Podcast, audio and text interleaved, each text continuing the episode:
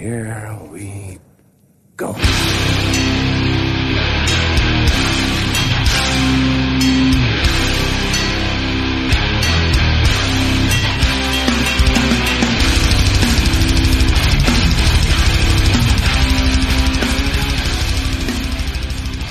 Vi kan väl börja direkt och säga att eh, nere på Noll har till Luleå. Eh, nu sitter vi på Bastard Burgers eh, flagship eh, restaurang. Här på eh, Shopping i Luleå. Och med oss då har vi eh, den lokala eh, legenden Alexander Hagman från Raised Fist bland annat. Och Ja. massa olika band i Luleå-scenen. Så välkommen till Nere på Tack så mycket, tack så mycket.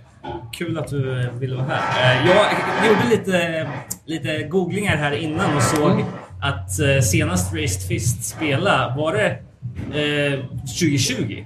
Eller har ni spelat något mer sedan dess? Jag såg Eh. någon, något annonserat gig på Nalen. Vi spelade i så- Umeå för någon månad sedan. Ja, det var så? Okej. Så, eh, och sen spelade vi Västerås för, för i, när var det?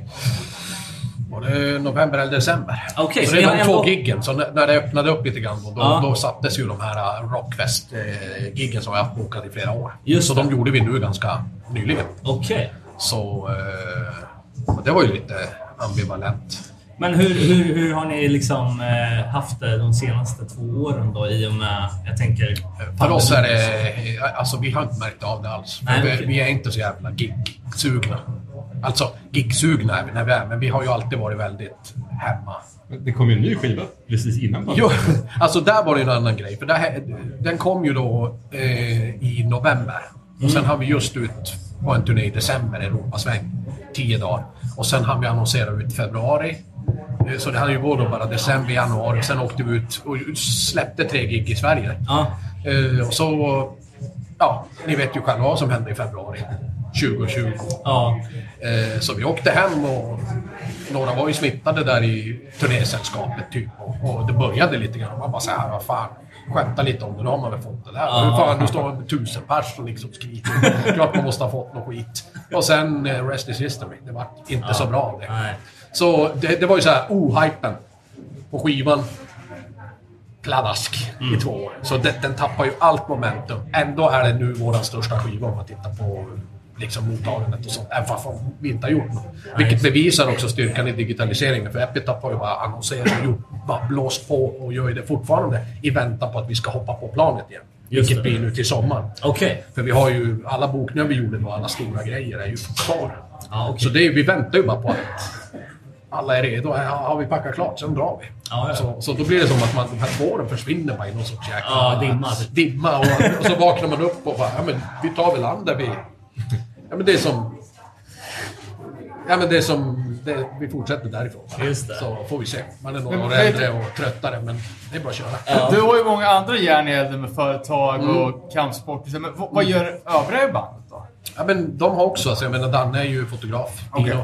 Andreas Josse jobbar ju med mig. All right. Eh, och eh, Jimmy, han är ju pappaledig. Och, så här, och allt har som sammanföll. Så vi, vi har som inte... Alltså Race det är så jävla konstigt för vi har ju som haft det som våran kärlekslåda. Vi kan öppna och stänga och den kan vara stängd länge, det spelar ingen roll. Vi bara puttar under. Ungefär som en väldigt kär vän. Alla har vi någon riktigt jävla... Eller ett syskon. Man pratar inte varje dag, man träffas inte. Men när man träffas så är det bara... Då är man tillbaka. Och Race Fist, vi är alla sådana vänner. Eh, och bandet är en sån grej och den har ju hjälpt oss. Så att den är... Vi... eh, Alltså där man har suttit i skiten. Där Kronofogden har liksom backat på dörren och hämtat bilar. Jag har ju Race Fist och kunnat... Fan, jag måste dra. Vad ska vi göra? Och bara, de dragit ner med tåget eller... Innan vi... Innan vi hade... Det fanns ju en tid när vi inte hade råd med instrument. Nej, nej, nej. Man satte sig på ett tåg för man hade ju inget körkort heller. Så... Ja, en gång körde jag i bil bara utan körkort bara.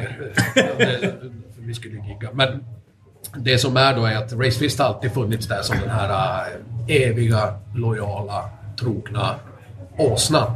Alltså, springer inte så fort, har inte blivit den här stora, mäktiga, eh, fullblods, du vet, hjälten, utan det är en åsna som har tuffat på. Vi har som alltid, fan, har vi hamnat i skiten eller vad som helst, så har den dragit oss upp ur det där. Och, men vi har aldrig varit som sugna på att piska på för mycket eller komma inridandes någonstans, utan vi, vi har hållit oss. Och det, det tyckte jag är signifikativt med oss, att vi, just det här med giggandet. Det är många som vill att vi ska gigga, men det är väldigt få grejer vi vill göra som vi känner, för att vi är så jävla...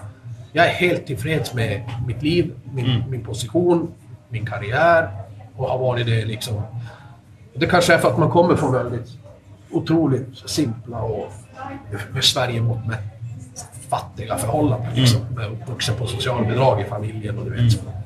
Då blir det så att fan, jag, jag har en villa, jag har två barn, jag har allting runt omkring mig som är nära och kärt. Och jag är så jävla nöjd. Och att åka och gigga, det, det, är liksom, det är bara grejen på scen som ger mig. Allt annat är liksom bara sämre. Turnébussen är sämre, wifi är sämre, är här, sängen är sämre, maten är sämre, det finns ingen träning, finns inte barn, finns inte min sambo, finns inte... Ingenting finns där. Utan det är bara vi sitter och väntar på ett gig och så kör vi. Och så har vi tyckt från början. Från första, alltså jag har aldrig, när vi tackade nej till Ozzfest och de här stora grejerna som var så här liksom. Jag drar alltid det som exempel för att det var som, folk fattar inte att vi bara, nej vi, vi är inte intresserade av att åka i någon jävla med någon släp. Nej, med, nej. någon van i USA. Vad fan ska vi göra det för? Bara, syftet måste ju då vara någonting. Ja. Och är det då att du ska bli en stor superstjärna, då fattar vi det. Då vet vi precis hur mekanismerna funkar. Mm. Men så samma sak nu då när vi, när, när vi är ännu äldre och tröttare och, och ännu mera noggranna med... Så är det ju som att turné... Att vi har fått vara hemma två det är ju som vad fan vad jävla skönt! Ja, ja, Bara, Åh vad härligt! Bara hoppas det aldrig slutar. Men ställer Epitaph några krav på er att ni ska turnera? Nej, de, de har slutat med det. Det var Babs De som- har inget för er? Nej, det var Babs som på Burning Heart som ställde krav. Och Seika också. Och de var ju, Seika var ju jävligt lack och ville inte jobba med oss. Han, han gick ju i, i, lobbade ju länge på att Burning Heart borde sluta med oss. För att vi ger ingenting tillbaka, vi bara liksom tar, tyckte han. Att vi, vi får så jävla mycket. Men sen vet ju jag inside information att Ja. Raised Fist var ett av de banden som sålde bäst för Burning Heart. Ja, Och kollar man i liksom, de senaste åren så det var väl bara ni och Millencolin som fick följa med till Epitaph ja, när, när hela Burning Huset la ner. Liksom. Ja, precis. Eh, vad det berodde på vet jag. Jag träffade ju Brett då när han hade hört var det Ignoring eller var det var någon skiva som han var helt fucking såld på. Och man sa det här är fan alltså galet. Och jag undrar om det var Dedication som han, då han ringde upp liksom. Han bara fan alltså. Det här måste vi ta över för det här är liksom det här är galet.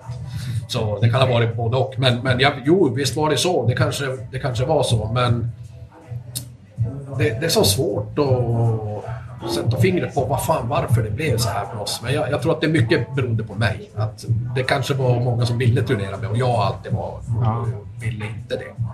Man är frontfigur och man, är, man tar för sig på scen framåt. Och hela den här grejen, man sliter av sig tröjan och det är ju jävla bara en... Eh, det är ju en lek och en attityd och ett makeup som man drar på. Man drar på sig rock'n'roll till figuren och går ut och trycker på. Och det är ju som bara, hela det är ju som en, eh, från det man är som person och när man är här så är ju så, det, är så, det är så jävla teater. På något sätt. Då. Man spelar ut en roll då och går in i det, men det, det är, som, det är mycket så här hårdrock. Och då blir det så här... Då kan man som tänka att bandet är jävligt sugna på att liksom synas mycket och så här. Men det är vi inte. Alltså det, det, fan, det, det, det finns inget som är... Och det är ju perspektiv på livet också. När man är juvenil och ung, då är det ju så här, då tror man ju mycket att men fan, jag, jag vill vara i bandet, jag vill komma fram. Jag vill liksom gå före i kön på krogen, tror man också. Man vill som, jag vill som att det här. Så här. Men sen när man blir äldre så fattar man också att allt är bara helt meningslöst. Det är liksom bara, det, det är bara en hjärna som inte fungerar ännu. Som ska komma till att fungera sen och fatta vad som är viktigt. Jag tror att vi fattade det tidigt med, med bandet också.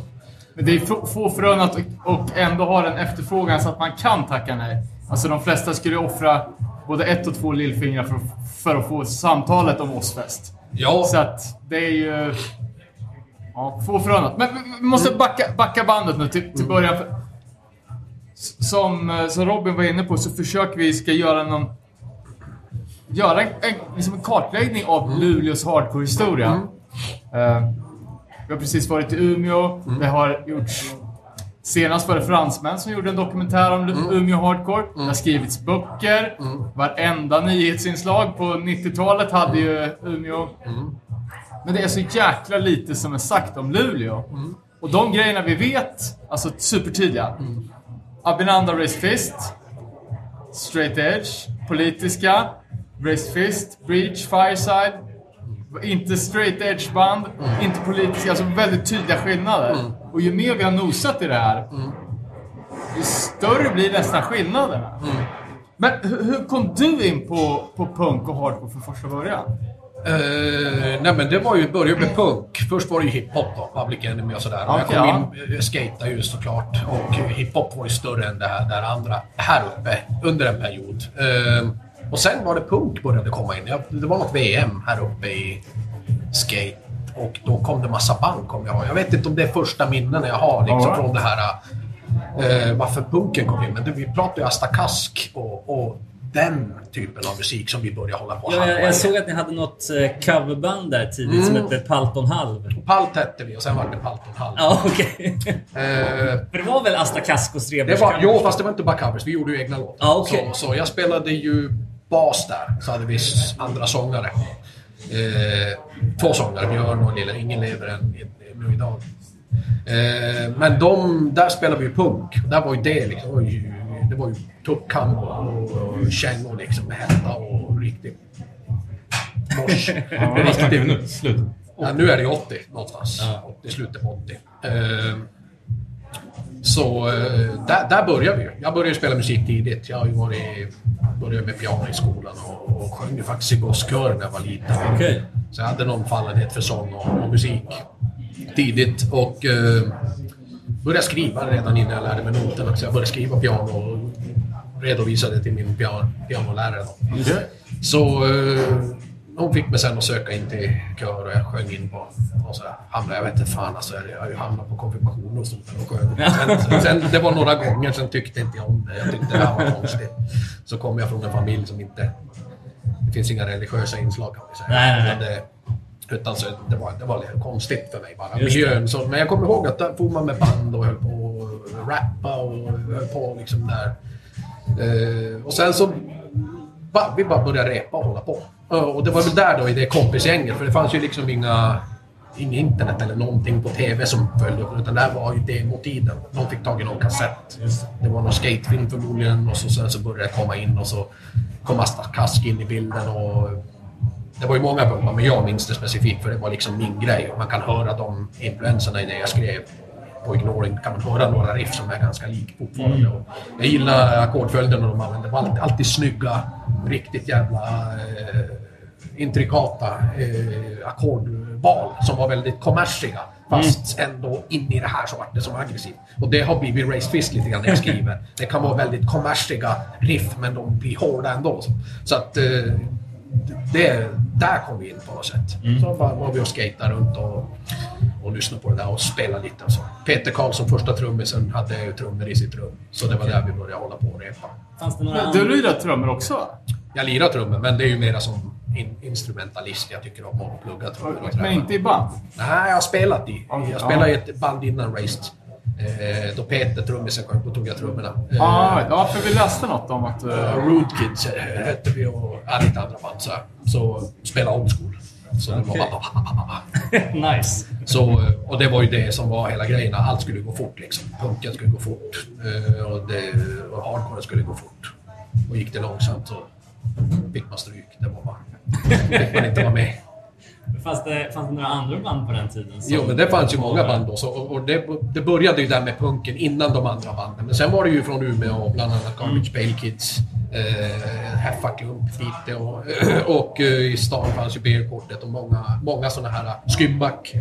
Jättestor influens. Eh, Superdom kallar de för senare då. Eh, så sen började vi ju repa på, när vi hade repa i rummet där så började vi söka oss in, liksom börja titta, finns det replokaler på andra ställen? Då hittade vi det första musik, ABF musikhuset i ett gammalt sjukhus, sinnessjukhus. Jag vet inte fan vad de hade det. Och där kunde, kunde vi ju ansöka om att få ha en lokal. Så då började det som hända lite grejer då. Eh, Men Palt, vi höll på ganska länge. Vi spelade med Palt också live och, och körde våra grejer. Och det var ju Palt med anarkist liksom. hela, hela kittet. Så, eh, och där var vi ju...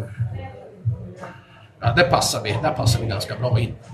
Eh, I, I den scenen. Så vi kom som, vi var väl punkare som blev HC sen. Ja. Men spelar ni in någonting med dem? Jo, jajamän, vi spelade in demos men eh, det, jag har inte sett det på 30 år. Nej, men det är så här, jag, jag vet inte om det finns någonting kvar. Men vi, vi har en kille som är, är Jonas Persson. Ja, Som hade digitaliserat en massa... ja, jag vet. Jag, jag bjöd på demot för, jag tror det var eh, 10 år sedan, så såg jag att han hade ett demo, så jag bjöd typ 2000 spänn för det. Nej, nej, nej. Jag bara, Ja, okej. ja. Ja, men han skulle hjälpa oss att digitalisera lite, Mm. lite roliga demoklipp sen när vi, när vi klipper ihop det här. ja. Men det fanns, det fanns ju jäkligt mycket. Mm. Och, Mycket som man inte hade hört talas om. Det kom, det kom senare. Det Ja. kom senare att det blommade upp. Utan när vi höll på... eh, vi kom ju också senare in med Race. Det var ju Ja, 93, precis. så det var liksom en annan grej. Och det, det byggde på andra saker. Men, men nu pratar vi 80-talet fortfarande. Då var det en punkscen. Vi spelade ju punkrock och, och liksom körde det långt innan RF. Det var som kanske åttonde bandet liksom. Så det var så här... eh, Där vi kom in och, och vi alla hittade våra roller. För jag var alltid less på sångarna. Jag spelade ju trummor och bas och gitarr i alla band. Och sen så sångaren, jag bara fan han har ju ingen rytmkänsla. Han har ju ingenting. Så jag bara fan försökte lära och till sist vart det så att jag bara fan får jag micken. Så jag ville aldrig sjunga. Aldrig velat sjunga. Nej, Jag vill få, än idag så hade jag hellre spelat instrument än att sjunga. Så att det är som bara... Det blev bara en jävla nö, nödvändighet för att få, få, få någonting. Så, så jag halkade in på det och har blivit fast i det. Och det är jävligt jobbigt. Man, alltså rösten, om man är förkyld på turnén så är det lättare att bara ta trumpinnen och bara fan jag mår inte så jävla bra idag." exakt. Men jag måste alltså kliva fram. Och så har man byggt den här stora jävla elefanten. Så nu kan man inte tona ner den utan nu måste man liksom fylla upp den varenda jävla gång. Nu kommer. Bara, Ja, men idag är jag inte så jävla peppad. så bara, det är som så här, så därför kanske det blir det här med att man inte orkar gigga hela tiden för att man måste ha som ett, ett jävla... Den har som vuxit lite för, för, för konstigt. För, från det här. Men det har ju tagit tid också, så det är ingenting som man inte... Utan det är en normaliseringsprocess också. Man vänjer sig, som Fredrik Granberg skulle ha sagt. Men minns du första gången du lirade live då med Falt? Eh, nej, det gör jag inte. Nej. Alltså, jag har ingen minne av det. Jag vet de första gångerna, men jag vet inte vilken som var först. För jag hade ju spelat live lite grann på lite skoluppvisningar när jag var ung. Och jag dansade breakdance på Ah. discon. Så jag hade ju varit ganska... Jag kanske var 11-12 år när jag uppträdde första gången på breakdance. Och, och Electric Boogie som vi då kallar det, på disco. Så jag var van med det här att jag kan kliva in och... Ja, och så piano, du vet. Jag kommer ihåg att jag failade som fan på en skolpjäs. Och bara, jag bara, äh, det är bara att köra. Och, det, och så, så jag var ganska van det, så därför var det inte det här uh, första minnet. Utan jag minns första gången jag stod och spelade piano. Det minns jag, mitt uppträdande. Jag minns första gången, första diskot. När jag hade pannband och du vet hela 80-talskittet. Och körde mitt första breakdance-framträdande. Men jag minns inte av alla de här banden. Punk, Nej. när fanns Men jag minns de första. Det, det minns jag absolut. Så, nej, det var roligt. Och sen så när man börjar komma in på 90-talet då och ni Mm. börjar liksom komma i kontakt med varandra och starta Raised Fist. Hur, hur gick det till? Alltså, Mm. Ja, det var det ju. Det var ju punken där. Så Peter Karlsson som var då, dåvarande trummis hade ju jättemycket kontakt med massa fanzines och sånt och, och massa distros och sådär. Det var ju, Så han var ju den, han var ju kranen in till vi andra då. Ja. Så han var väldigt intresserad och var väldigt, vad ska man säga, DIY, HC, riktigt.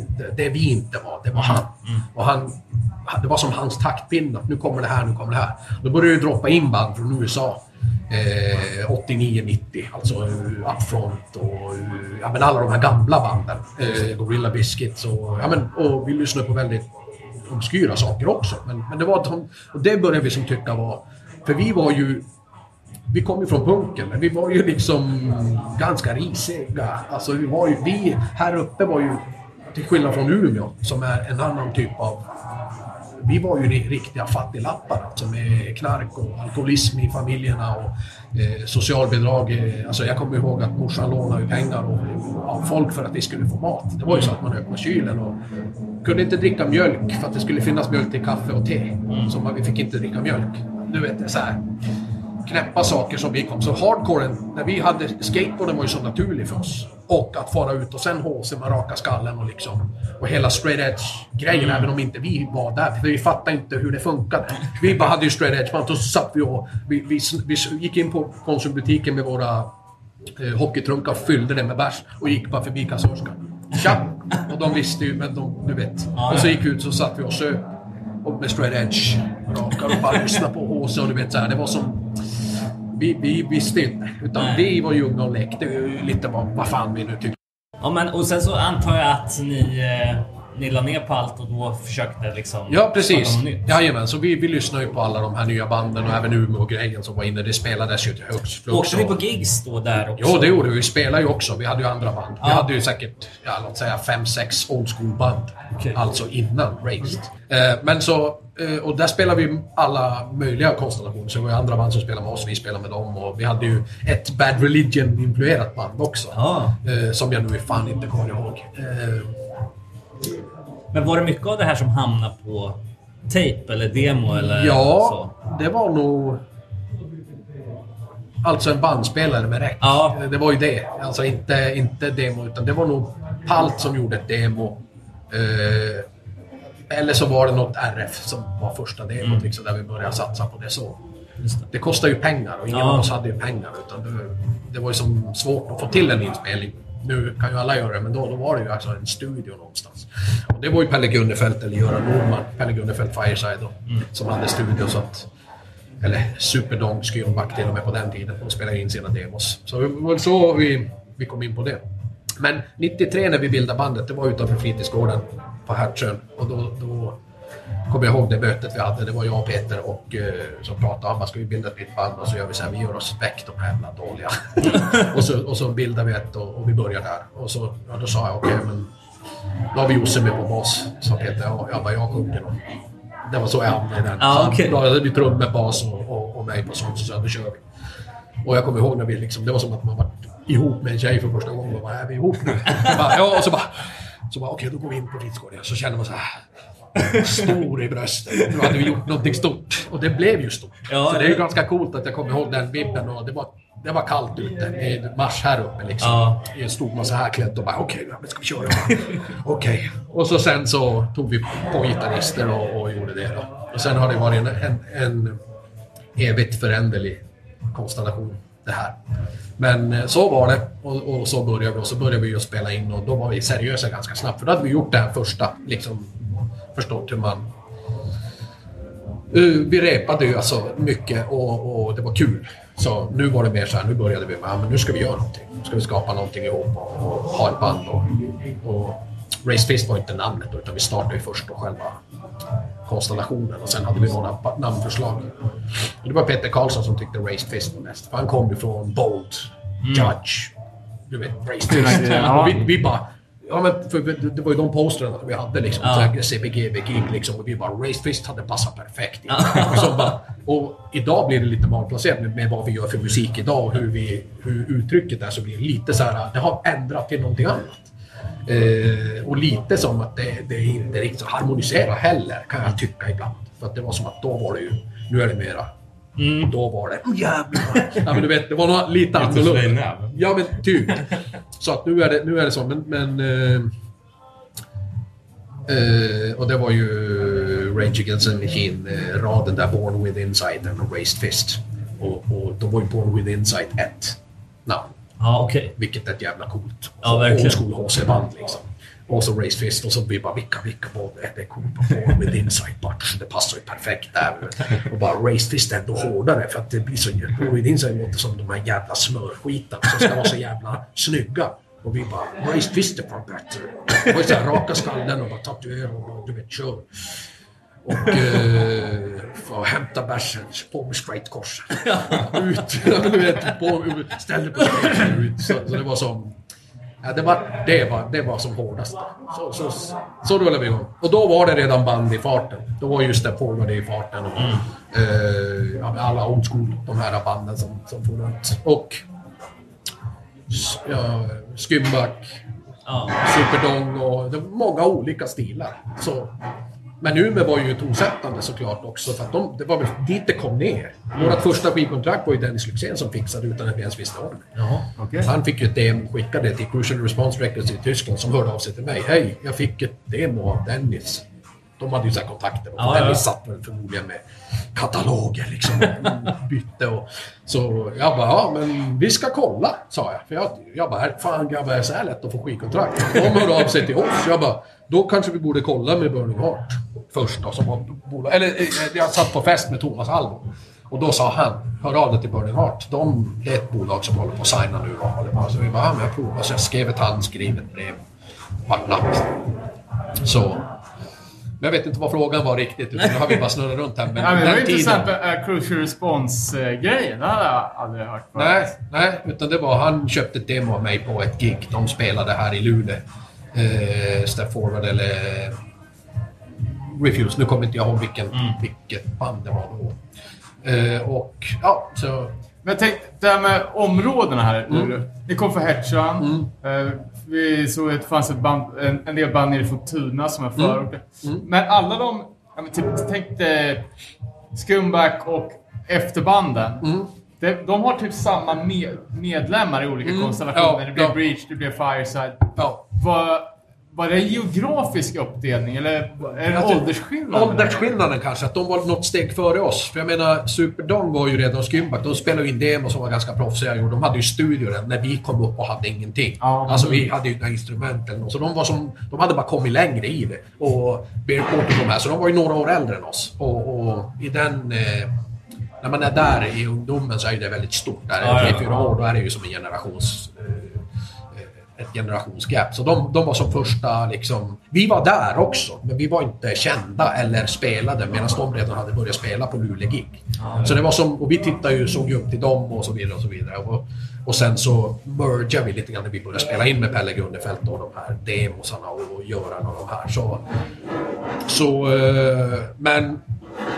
90, 93 där, då, det var ju eh, 89, 80, 88, 89, 90. Där började det väl som ramla ner saker på oss. Och sen så plockades upp också. Och det var där Umeå också blev eh, Step Forward släppte Does it make a difference? Kanske 90...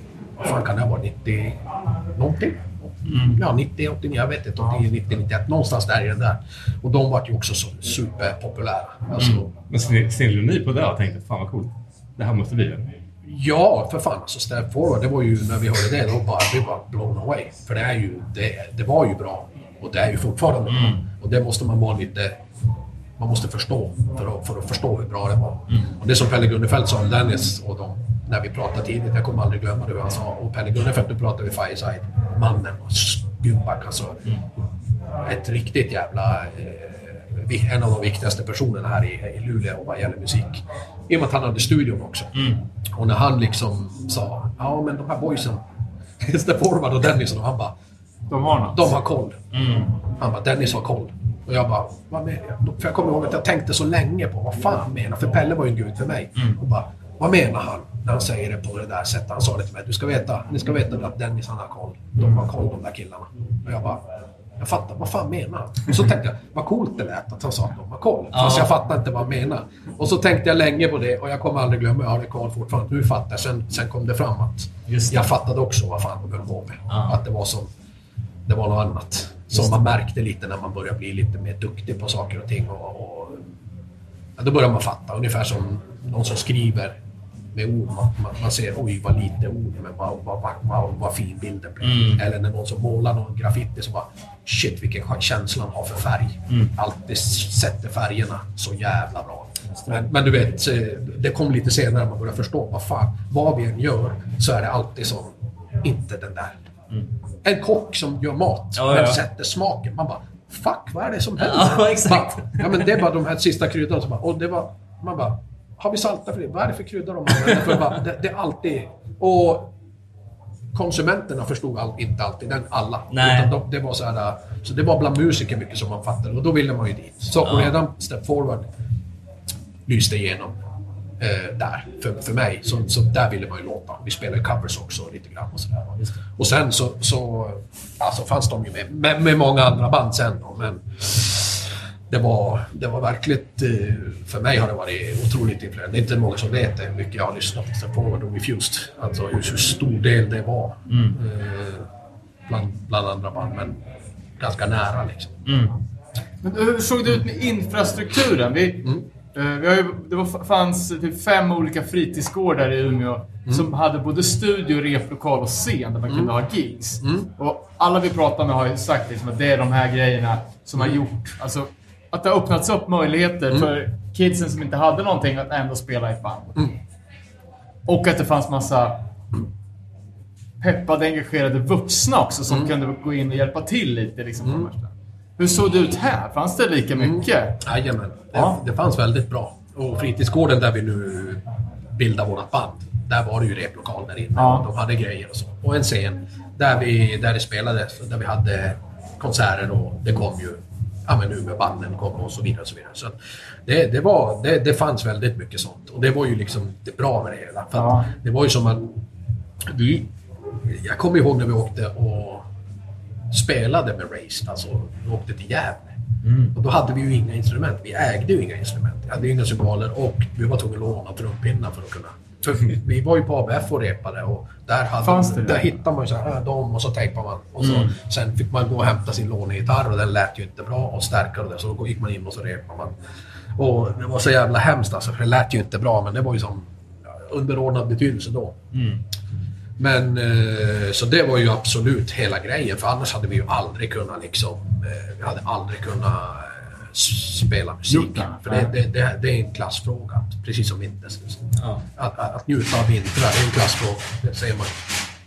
Eh, så att eh, för oss, eh, Peter hade ju trummor. Eh, han bodde ju nere i villakvarteren bara en bit bort. Så han hade ju pappa på SSAB och där fanns det ju pengar. Så att eh, om man jämför våra familjer, så där fick man komma i en villa med en holk. I, I ett område som, nej det är på Hertsön fortfarande, det är inte någon Villapriserna ökar inte där. men, men för mig var det så här som kom från liksom... För Hertsön, hela det är ju ett sånt här jävla miljonprogram. När, när Stålverk 80 skulle byggas. Det var en miljardsatsning på 80-talet. Och så blev det bara pannkaka. Just det, Men- blev inget med Nej, men de byggde ju då, så det är ju Luleås största bostadsområde. Och längst ner så är det ju riktigt... Det är inte bra alltså. Nej. Och där flyttade ju in en massa finnar och folk från höger och vänster skulle börja jobba där. Men sen blev det pannkaka. Och då blev det ju väldigt dåligt ställe istället. Och där kom ju... Vi är ju född i Stockholm och bodde i Umeå till jag var sex år. Och sen flyttade vi hit upp. Farsan jobbade med Max-koncernen och Bergfors. Han, han kom som hit den, den vägen. Så då flyttade vi in där och sen så hamnade farsan i, de gjorde en dålig affär med sin villa. Vi, de köpte en villa med stora banklån och, och i Umeå. Och sen så var det ju vattenskadat och mögel så att hela det, det, det var tvungen att rivas. Så då stod ju farsan då utan och hela vår familj gick det ganska åt skogen för. Och morsan blev sjukpensionär samtidigt. Så att hon vart arbetslös och farsan tungt skuldsatt och under indrivning på lön och, och vi barn då. Och, alltså vi, för, för oss var det så här, vi bodde i en liten jävla skitlägenhet där nere. Och ja, sen var det ju bara där nere, bara knark och alkoholism. Alltså. Det, och, och även bland våra, våra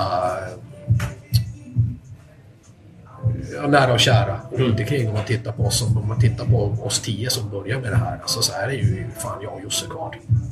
Så, och det är ju knark eller brottrelaterad död. Nu pratar vi inte alls om någon som har blivit sjuk eller en olycka utan vi pratar riktigt sådär. Så att tittar man på det så fanns det inget, alltså du kunde inte liksom komma och köpa en eh, Gibson Gura och bara eh, dra upp en eh, för 4 500 utan det fanns ingenting. Vi hade ingenting. Skateboarden som jag hade, jag köpte den av Micke Larsson. Som var, eh, eller Gunnefelt och Micke Larsson skate och ramp. Och den var ju, kicken var ju av liksom, så det fanns ingen kick på den. Men Okej. det var en Lucero. Och den körde jag med, jag vet inte hur länge. Till sist fanns det ingenting kvar på någon sida för det gick inte att köpa en ny skateboard. Så det var... Det här med musiken var ju ett sätt för oss eh, att komma bort också från mycket skit och sånt. Så skateboarden vi tog den vi drog och repade. Så hos Peter var det som fan han har trummor hemma. Nej men så då... eh, Så det här du pratar om att det fanns grejer, det var ju liksom... Och annars, hade, annars hade det inte blivit det. Så vi, vi kunde spela och det var en ganska stor grej att få komma in till ABF eller bara sätta sig och banka på ett par trummor. Det var så, här, det var så jävla exotiskt och stort. Och sen musikskolan då, som jag började i. För då fick man ju gå bort från skolan lite grann och spela musik. Ja. Och det följde ju med mig ända till 8 9 spelade jag piano. Alltså från två. Så jag höll på med det eh, länge. Och jag vet inte vad fan jag gjorde det för, för jag gillar inte att spela piano. Men det gav ju såklart en, en musikalisk grund. Alltså Ja, ja. en skolad grund. Och, så... Eh, nej, så att, att det fanns det. Musikskolan är ju som det svenska riktigt jävla vad som, som, som jag tror är stor grund till att vi är en, en, en stor makt vad gäller musik överhuvudtaget. Eh, Ja, det. Så. Och Gö- Göran, han jobbar på ABF eller? han jobbar nu på Kulturens hus med ljud och sånt. Jag tror Okej. han är ansvarig för det. Men han jobbade, han hade ju en studio med Pelle Gunnefelt Ja. nere på ABF. där under. Ja. Och Stefan Gedin var ju då den här eldsjälen som drev alla de här uh, ABF, eh, Musikens hus som det kallas. Då. Och var den som såg till att alla, så han är ju som pappa till alla, till hela i Luleå liksom. Otrolig, ja, väldig insats han gjorde där under, under den här tiden. Så då kunde vi gigga och lira och, och som sagt, det var aldrig, vår ambition var ju aldrig att komma någonstans utan vi sökte inte det gjorde någon annan åt oss som kom oss och sen pratade jag med han. Så att vi, vi kom in i det här, ville inte vara musiker och tyckte inte att det var nödvändigtvis utan det var mer att, jag, jag, jag vet inte, jag måste säga så här, det var så jävla äkta. Det var mer äkta än vad jag har sett någonstans i världen jag har varit under mina 30 år som musiker. Det var det mest äkta. För det var så jävla liksom ingen, vi hade som ingen blick på någonting framåt, för vi såg ingenting. Och när vi började, och när andra turnerade, jag kommer ihåg när 59 åkte till Australien, så var vi kvar i det där. Vi bara visste bara inte, hur fan gör man för att skaffa ett pass? Bara, hur ska man göra det? Vi är ju här nere, ska man ta bussen in till... Vi fattar inte, så vi säger nej. Vi, nej men det där är inte, det var för gormigt bara. Men andra band hade ju liksom... Och det är ju inte något annat än att det är en skillnad. Ja. Det, alltså, jag har velat komma fram i andra saker. Men, men med det här var det bara som, det här gör vi, vi repar, vi, vi håller på. Det, det är så här vi lever livet. Och vi sitter ner och på, sena på nätterna och bara skriver musik ihop. Och sen är det, har vi ingen, vi har ingen ambition med det här. Vi aspirerar Ett, inte. ett sätt att underhålla sig som Ja, ungdom. ja men såklart. Eh, Såklart. Det är ett jävligt positivt sätt att göra det också för att alltså, det är alldeles för lätt att göra någonting annat. Dumt. Och det fanns ju också. Så att det var inte bara att vi bara gjorde inte bara musik, vi gjorde också en hel del dumheter.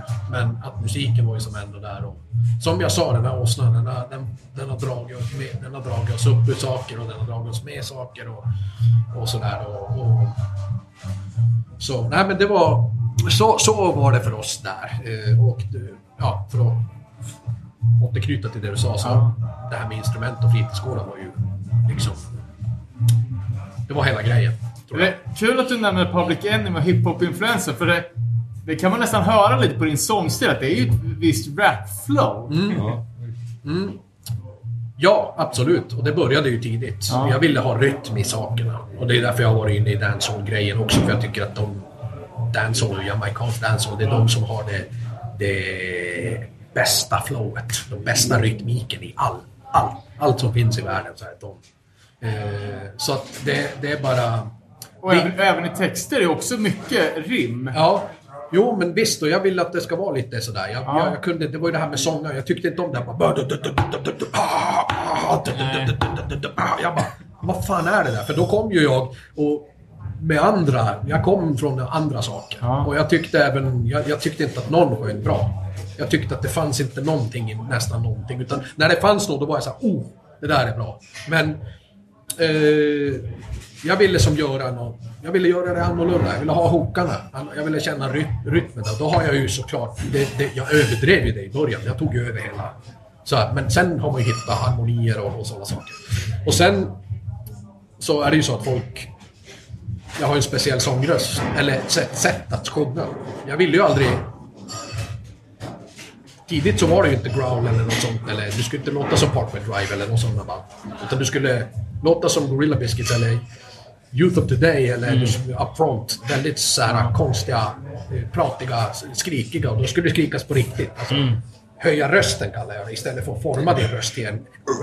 Utan eh, höj bara rösten tills den är nog hög så kommer det bara paja. Ja, men för det låter verkligen som att du sjunger väldigt starkt. Ja. Och sen kanske står långt bort från micken i så fall. Ja men, ja, men precis. Andra, andra versen i pretext är väl liksom ett klassexempel på... Ja, då, då sjöng man ju sönder rösten alltid. Men det är ju också det är en av de coolaste Ja, verkligen. som sticken i sångupplägget. Men det är ju, det, det är ju också extremt. Ja, men då, då kände jag att men jag hade rytmen och sådär. Sen började vi ju när jag pratade med Bergstrand och de här så, eh, så jobbar vi ju lite med det där och, och sen har det bara blivit. Att jag- Producent Daniel. Ja, Ja. För hur. Ja, nu är det lite hoppig. Mm. Men vad, vad, är, vad var det för kille då? eh, För det är väl känd metalproducent? Bergstrand ja. Jo, jo, det är han som är eh, In Flames kan man ju säga. De Ah, börjar väl okej, göra grejer med alltså. han. Och, eh, ja, så att han är ju... Han, men han kom ju in långt senare. Ja. Det var ju 96 eller något sånt. På 90, Ignoring? 98, 99. Ja. Precis. Ignoring. Men för, första, You're Not Like Me då? Ja. På, på Burning Heart. Mm. Eh, hur, ja, men hur, hur, hur kände ni. För då hade ändå Burning Heart blivit ganska etablerat på det. Det här måste ju vara Burning Heart typ 12, 14 någonting. Och en del så här liksom... Eh, hitsinglar och fullängdare hade ju kommit ut. Kände ni att, nu- att det var någonting på gång eller var ni helt anspråkslösa och tog en grej i taget eller hur? Nej, jag, jag kommer ihåg första gången när vi fick liksom dealen med dem. Och då tänkte jag så här, fan vi ska spela in och kanske någon video. Jag bara, fan vad konstigt. Och då bara, jag kommer ihåg att prata med en kompis. Jag bara, vet du fan, vet du, kanske det blir att man åker ner till Stockholm och till storstan och får spela in. Han bara, vadå? Alltså, kommer det? Jag bara, oj, och de betalar. Du vet, det var ju helt... Men jo, nej, det var, det var jävla... Alltså, men vi kände inte att vi hade något på gång för vi var inte...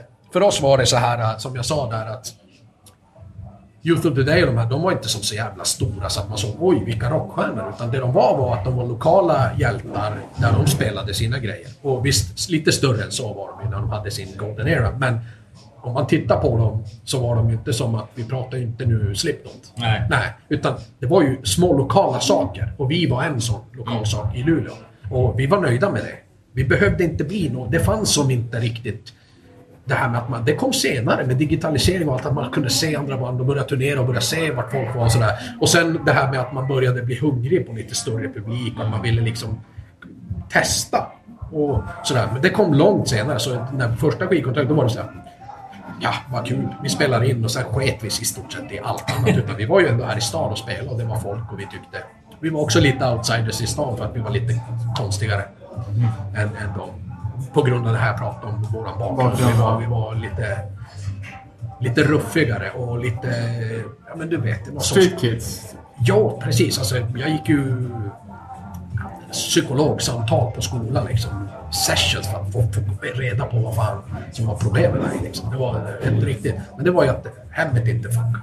Och om man inte får sova på natten hemma och ligger med en klump i magen så kommer man nu bakad till skolan. Det är klart att du blir inte... Men med veckorna som går så blir du inte...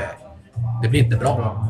Och sådär. Men det funkar inte riktigt då på den tiden heller. På, så att, eh, men vi kom från det och jag och Josse träffades ju liksom på Ängskolan. Vi satt där och, liksom, och då kommer han gående där. Jag vet inte, vad gick han i då? Trean eller fyran? Och så tar han upp ett Jon Silver liksom och bara drar på det. Jag bara tja, får jag ta en cigg eller? Och du vet. Jag bara, hur gammal är man när man går i trean eller fyran? Ja, inte gammal. Nej, och så du vet röker och bara, ja vad är det som händer? Bara, "Ja, päronen sitter och groggar. Och det var ju så när vi gick hem, han och jag. Det var ju så, såg vi det där, kollade vi på hur ljuset var i hans eh, köks. För då visste han, okej dämpat ljus, jag bara groggar. Ja. Och så vi hade som samma problem med det där. Så vi, vi fann varandra där, i den där skiten. Fan deppigt. Ja, men det var så vi träffades. Så vi var lite outsiders äh, när folk spelade. Så kulturkrocken var så. När vi satt redan backstage liksom med andra band. Yngre som var av en annan. Som hade det här andra livet. Så var det, det var en kulturkrock. Och det, vi fattar, nu fattar jag det. Nu fattar jag precis var, varför det blev som det blev. Och varför vi också senare i hela den här HC ha- hade en annan fil Ja. vid sidan. Och varför vi än idag har det. Alltså i, i det här svenska. Eh, det, och varför vi blev annorlunda och vad, nu ser jag det. Alltså, och, och, nu har jag ju egna barn, varav äldsta fyller sju. Och då ser jag så här, hmm, nu är det skolan ungefär när jag började spela piano. Så jag kan som direkt relatera till. Fast det, det, det är helt annorlunda. Det finns ingen och har aldrig funnits och kommer aldrig finnas alkohol i mitt hem. Nej. Och ja, men du vet så här. Så att... Eh, ja, nu har man perspektiven och ser det också. Så att... Eh, Nej, men jag, jag tänkte bara he helt annan grej. Uff. Tillbaka till musikaliska liksom. För att, ja, du sa att Step Forward Step Forward var en stor influens. Mm. Eh, Men just den här perioden, liksom tidigt 90, så var det ju väldigt, väldigt få band som spelade old school hardcore. Mm. Okej, okay, 59 Times the Pain är i Fagersta, men alla banden i Umeå spelar ju någon Ja. typ av new school metal. Men vad var det som Eh. kände, med er liksom att ni ska köra... Och det är också jävligt sjukt att nu snackar vi 92, 93 och ni tänker tillbaka till old school Youth of Today, Ja. 88. Det är liksom 5-6 år. Eh, ja. Nu tänker man fem, för 5-6 år sedan, det känns ju splitternytt. Ja, alltså det där var jävligt... Eh, för att just när vi bildade Raised Fist så hade vi ett annat band också. Jag spelade i en annan. Och det var med en kille och han sa ja, men vi ska spela lite tyngre. Det ska vara lite helmet. Jag bara... Då kände jag så här, bara... Det här är skit. Nu sticker ni iväg från det som är the fucking shit. Och jag gör inte det. Det är liksom antingen eller så är det inte. Så att... Och det blir ju så väldigt konstigt med tanke på idag. Så att det, det handlar ju bara om vilken musikalisk resa man tar, vad man vill göra i musikväg. Men, men då var det bara så här. Nej, det, man är inte true om man spelar tungt. Det, man ska inte ha tunga... Och då hade vi ändå kommit från grunge. Våra första demo. Så att vi har ju gått den där, men då var det bara som att då var det som någon jävla grej vi fick för oss. Det var en sån här ungdomspryl förmodligen. Men det här med tungt. 89, 90, då var det inte tungt. Utan det kom ju någon, något, år, något år senare. Forward Ja. var ju inte tungt, utan det var Nej. snabbt. Men just där någonstans började det komma in lite sådana saker. Eh, och vissa band började gå åt olika håll. Snapcase, Earth Crisis-eran och allt det här. Alltså, och återigen var det ju Dennis som var kranen in till Norrbotten och sen alla underkranar, Kappos, eh, Peter Karlsson och så här, så kom de ju in och så sen lades det ut så här fint. Då. Eh, och, men där var inte vi med riktigt. Utan där tyckte vi att det var old school som gällde. Det ska vara snabbt. Och, Ja, för Raised Fist hade det på merchen. Raised Fist Old School. Old School Pride ja. till och med. Pride. Det var liksom så här, fan, Ja. vi, vi, det, det här är... Man ska inte hålla på med sånt där nymoderniteter. Och, för, och, och då var det ju också en väsentlig skillnad. Och det var ju det att här i Luleå så var ju dödsmetallen och HC'n, vi var ju väldigt bra polare med. Så vi hade ju liksom, vi spelade ju på samma gig och våra bästisar var ju så här, det var ju så Oskar kom in också. Liksom från Death the Flesh då, Uppsala. Så att vi var alltid väldigt, väldigt eh, vän med alla dödsmetall. De respekterade oss som personer och vi respekterade dem. Och vi bodde alla där nere ganska nära varandra på Hertsö. Så de spelade ju dödsmetall som vi kallar det och, och körde, så vi fattar ju inte det. Och det, det fattade vi inte heller längre senare när nya band kom upp. Alltså eh, dödsmetallband, Parkway Drive alltså, som spelar hardcore, eller Ja. ja. idag. Men för oss så är ju det en generationssak. För, för mig är det aldrig, det har aldrig varit det. Det finns ingenting som är hardcore i det. Nej. Alltså, och det har inte det är inte att att man, att man inte får ge dem epitetet. Nej. Utan de, de är duktiga på sin grej. Men för mig är det så här, nej, nej, nej. Det där fanns redan. Men det var ju dödsmetall. Och det är det, det vi inte ville göra. Nej. Utan det gjorde ju de andra och gjorde det bra. Och så var det också första giggen. För då kommer jag ihåg när Dennis var upp med Step Forward var det kanske, eller så var det Refused. Och då spelade, nej, nej det var det inte. Det var Step Forward och så spelade David Sandström i By No Means. Som ett annat band. Just det. Och det var hans, det var när David Sandström kom fram i rampljuset och han blev så här: wow. Han spelade med By No Means och det var ju bara... Hela låten och då, då, då. Han bara... Brrr, bara spelade. Och vi bara... Vem är galningen? Alltså, satt han med solbrillor och rakad skalle och vi bara... Han var fan inte långt hår och så han bara satt och bara mörsade på trummorna. Och jag kommer så väl ihåg det. Jag så här, jag bara, det här jävla bandet, bara jävlar alltså. Han spelade ju först i något dödsmetallband och sen med By No Means, kommer jag ihåg, de spelade på Lillan här och jag bara... Vad gör han på trummorna? Det var ju så här, att bara spela dubbel ja, var ju helt nytt. För det, var, det skulle man ju göra på en kagge. Ja. Det, var bara, det skulle vara rakt liksom. Och, och slog man en dubbel, då var det med, på en kagge. Och så kom han och spelade med det här dödsmetall, fast i ett HC-band. Och det var ju lugnt. Dum, dum, dum, dum, dum, dum, dum, dum.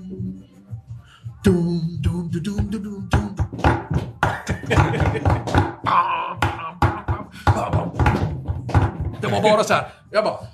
Fuck! Och då var det så här, jag ska börja spela trummor. Så tillbaka till replikan satt man och försökte göra de där grejerna. Det Ja, lät, inte, det lät inte riktigt likadant. Och sen så kom han ju med då, han och Dennis. Och så sen, så då kom det tunga in också lite grann. Just det. Och, och i, i min värld. Och då var det så här. Jävlar alltså, det här är inte... Och sen så... Sen har det funnits med hela tiden och sen Final Exit liksom som blandar båda världarna. Nu pratar vi Strife lite grann Ja. och vi pratar Old School och vi pratar också tungt men på rätt sätt. Som vi tyckte då. Brutalt och liksom... Och Final Exit kom ju också, för det passade in i våran värld så jävla bra. Från vår bakgrund, från allt vi kom, så kom de fram med attityden och bara... och det är ju en av mina största band. Ja. Alltså i min, i min värld. För det, det var så här, när, när de kom, då var det så här... Ja, det, är ju, det är ju New York Hardcore. Ja, nu måste vi... Men, men så brutalt. Och skriket Ja, också. Det var så här, han låter ju helt jävla vansinnig. Så det var så här... Det var riktigt så här... Sen alla de andra banden som var lite fin, mer finurliga och kom senare. Mm. Shield eh, och andra. Det var, det var inte riktigt... Det var inte våran linje. Utan vi, vi, vi, vi ville gå dit. Och vi blev ju hårdare och hårdare. Om man tittar då på våran historia så var det så här. Första demot är grunge. Det var ju så här, eh, då gick ju liksom Pearl Jam på TV och vi ville också ha lite det. Och du vet, man provar sina vingar. You're Not Like Me, då vart det en sak. Sen vart Stronger Than Ever lite hårdare. Och sen kom ju Fuel, som var ganska mörk. Och sen kommer liksom Ignoring the Guidelines, som var en mix. Och sen kommer Dedication, som är det hårdaste, liksom brutalaste. Så vi var ju så här, gick ju bara hårdare och hårdare. Från, från Asta Kask till de här andra grejerna till... Och så sen Final Exit-prylen och så sen så hittade vi våran grej där. Och, och efter det då, där kände vi att vi bottnade i det. Och sen tog vi en ny linje. Men eh, ja, jag blir så jävla exalterad så jag kommer inte ihåg vad du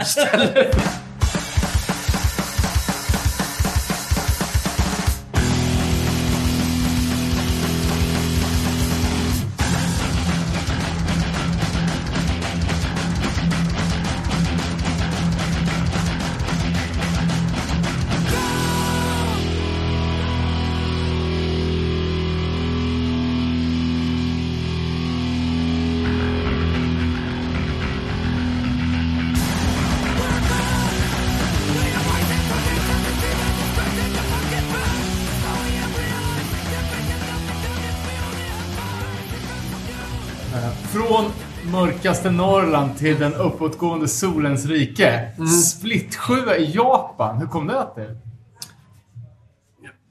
Vilken Jag är det? gissar att ni Är det inte 59? hörde- 59 Raced eller är det Half-Life Raced? Half-Life First Fist 95. Stackars Half-Life. Sen kom- Sen kom det ett datorspel. Ja, exakt. Och så bara, åh nej, karriären dök. Jag gissar att det var inte ni som hörde av er till dem. Nej, det var nog inte det. Det var nog Burning Heart. Någon. Okej. som fixade någonting där. Eh, eller någon. Jag kommer fan inte ihåg hur det var. Och det var ju enkelt. Det var bara att säga ja eller nej. Bara, ja, men det är bara att köra. Så, eh, så var det med det. det var, för det, det är ju ganska fett ändå. Det här var ju precis efter You're Not Like Me. Mm. Och alltså, det var ju såklart innan internets spridning, Ja. men ändå så var ni ett namn Ja. i, i jag Japan. har ju den hemma. Jag har den. Jag säger, Ebay pen- pensionspengarna. Nej men det som är med det, det var att då sket man fullständigt i det. Det betydde ingenting och det var bara, ja men det kan vi göra, vad coolt. Ja. Och så bara... För det var återigen den här bubblan i Luleå. Vi tog oss inte härifrån, vi kunde inte. Vi var här inne och det liksom är ju... Det blir ekosystemet. Man slår huvudet i sin egna värld. Och, och, så vi var här och vi skulle spela på Spegeln eller något stort gig eller Vattenfestivalen eller något. Det var det, var det, det här med... Det var för, för fjärran för att vi skulle kunna... Perspektivet. Alltså, vi, ja, vi är med. Och sen bara... Nå, vad händer? Ja, just det. Alltså, så att det, det, men nu, när man tittar på det så är det ju asfett. Ja. Då är det som en jävla... Blir så här riktigt jävla fett. Jag kollade lite på bolaget som hade släppt det. Det är ju någon Ja. här HG Fact heter det. Något japanskt. Men de har Ja. också släppt typ mer splittar med 59 och sådär. Ja. Blind Justice. Eh, så att jag antar att de hade en grej för att ta svenska Burning Heart-band. Det var kanske de som släppte splitten med 59. Ja. Eller om Nej, det ens var Japan. nej, det kanske var, nog- Kanada. Ja, det var, det, var, det var lite senare, men det är Ja. inte samma igen. Okej. Nej, men jag bara undrar om du hade någon mer info på den, för det var, det var så otippat att den kom så tidigt. Ja. ja, men det var precis. Nej, det var, nej, jag har inget mer. Jag vet inget mer. Det hade varit coolt- att få dit och lira nu. Ja. och, och köra gamla låtar. Eh, Men sen Stronger than ever då. Ja. Öppnar precis som Youth of Today med We're back. Mm. 30 år senare sitter vi här. Ja. You're stronger than ever, det var en jävla... Jag kommer ihåg inspelningen av den. Eh, och... Låten, ja, men det var nog ganska så old school. Det var Youth of the Day. Eh, det var inga konstigheter. Det var riffen going ganska harmoniserande ackordföljd. Det är jag som har skrivit hela låten. Alltså text och musik. Och ackordföljden är alltså ganska punk. punk. Så det var ganska punkigt. Och därför lite hittig också. För att det, det var så här... Eh, och sen så med Youth of the Day, då var det lite det som var, tror jag, på tapeten just Ja. där. Och då var det det som, som skulle liksom... Ja, men det är ju... Ja, men sportskor hoppar högt på bilderna. Det är ju... Och så sen det här klassiska, det kom från... Det här är lite rolig historia. Den typen av, vad ska man kalla det? Det är taktsvibb. För det är inte... Eller... Utan det, det är ju bara... Just det.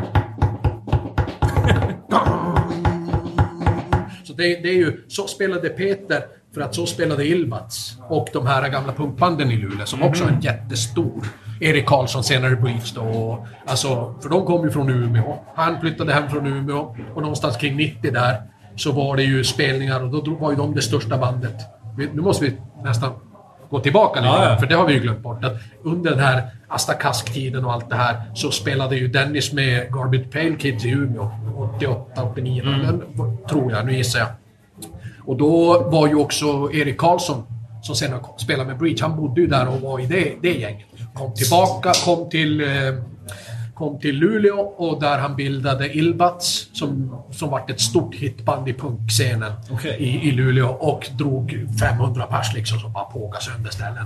Och, eh, och där var ju då, eh, kommer jag ihåg också att eh, Skymback var med. Så det var ju lite skatepunk, det var punk, det var... HC var inte riktigt. De Nej. satte också grunden för, för Luleås musikliv. Så det, det var inte riktigt HC utan det kom mer från punken där då. Men det låter ju ändå som att det gick man ur huset om det var liksom Ja, 500 ja, pers på ja, men du, alltså när de spelade, de, de, de här uh, hitlåtarna de hade, än idag lyssnar man på dem och man sjunger med, alltså du vet. eh, Så det, de, de var riktigt stora. De spelar ju i Piteå med Luleå. Vart, vart lirade de i Luleå på den tiden? Alltså, Ja, de kunde spela en aula och den var full. Okej. Så det, var, det var konsert. Det var inte, och sen så spelade ju då alla vi andra innan. Så de var som störst. Eh, Och sen så kom det ju en massa punkband med det och runt omkring. Så punkscenen var stor just innan... innan den var större än vad HC-scenen blev. För HC-scenen vart inte riktigt... Tog inte riktigt fäste i Luleå. Utan de här punkbanden och alla de här Fireside, Beer Quartet, de, de tog ju de vägarna. Och, och, så de banden blev ju ganska stora. Och Randy, Heffa Klump, de kom ju från Heffa Klump, som också var då. Så att det var mer punk och... Uh, än att det var HC. Utan det. var... Så där, för, där skiljer sig Luleå med Umeå ganska mycket. För att Umeå var väldigt HC-orienterat. Där, där var det liksom som att kliva in i den världen. Hos oss var det mera allt. Gott och blandat på sig. Dödsmetall, Med- punk. Dödsmetall, punk och... Sugar. Ja, men... Allt möjligt liksom. Men vi snackar om spelställen. För det fanns ett spe, spegeln va? Som är här i krokarna. Ja. Den här trappen ner här. Under, en tunnel under jorden och så är det där. Som var liksom det stora spelstället. Senare. Senare. senare? Jajamän. Jag, jag anordnade ju en konsert där. Okej. Det första grejen jag gjorde det var ju med Raised Fist, Breach, Millencolin och Fun All. Och eh, ja, några lokala band med spegeln. Det var min första grej jag gjorde. Coolt. Så eh, ja, då kom ju Burning Heart hit och sådär. Och, Och Men- där nere det finns massa graffiti på ja, jajamän, jajamän. Höll du på med det också under hiphop-perioden? Ja, alltså jag och Björn. Eh, första sången i Palt kan man säga. Han, vi höll på lite grann med det. Han, han var mer än vad jag. Men, så jag, jag var väl hjälpligt. Alltså, man kan nog gå ner på Hertsön än idag. I, för det är ju slutstationen Hertsön, där, där, Luleå, där Hertsön tar slut. Okej. Det är den sista tunneln, sen är det skog. Sen är det bara liksom skärgård. Och där bodde jag. Och den tunneln, där har jag lämnat många cyklar tagit hem från stan och eh, sprayat ganska, tränat mycket graffiti. Så det var på, mer på träningsstadiet än att det var liksom på Dennis och Pirre nivå liksom. Men eh, ja, Men när du satte upp det där giget med Ja. Fun och Millen och sådär. Var det, var det när ni redan var signade till Burning Heart? ja, ja, ja. Just det. Så det var... Så de, kom- Babs kom hit med distron liksom. Han kom hit, smällde upp allting. Ja. Sålde för 200-300 tusen i början. Och jag gjorde massa cash också för att det var så här, jag, jag fick ju allt gratis. Jag kom Ja. hit och bara, ja men det är klart vi ska anordna. Och så var det en massa själar som drev det här och föreningar och Ja, allting. ja. Och jag bara, ja men jag kan ju...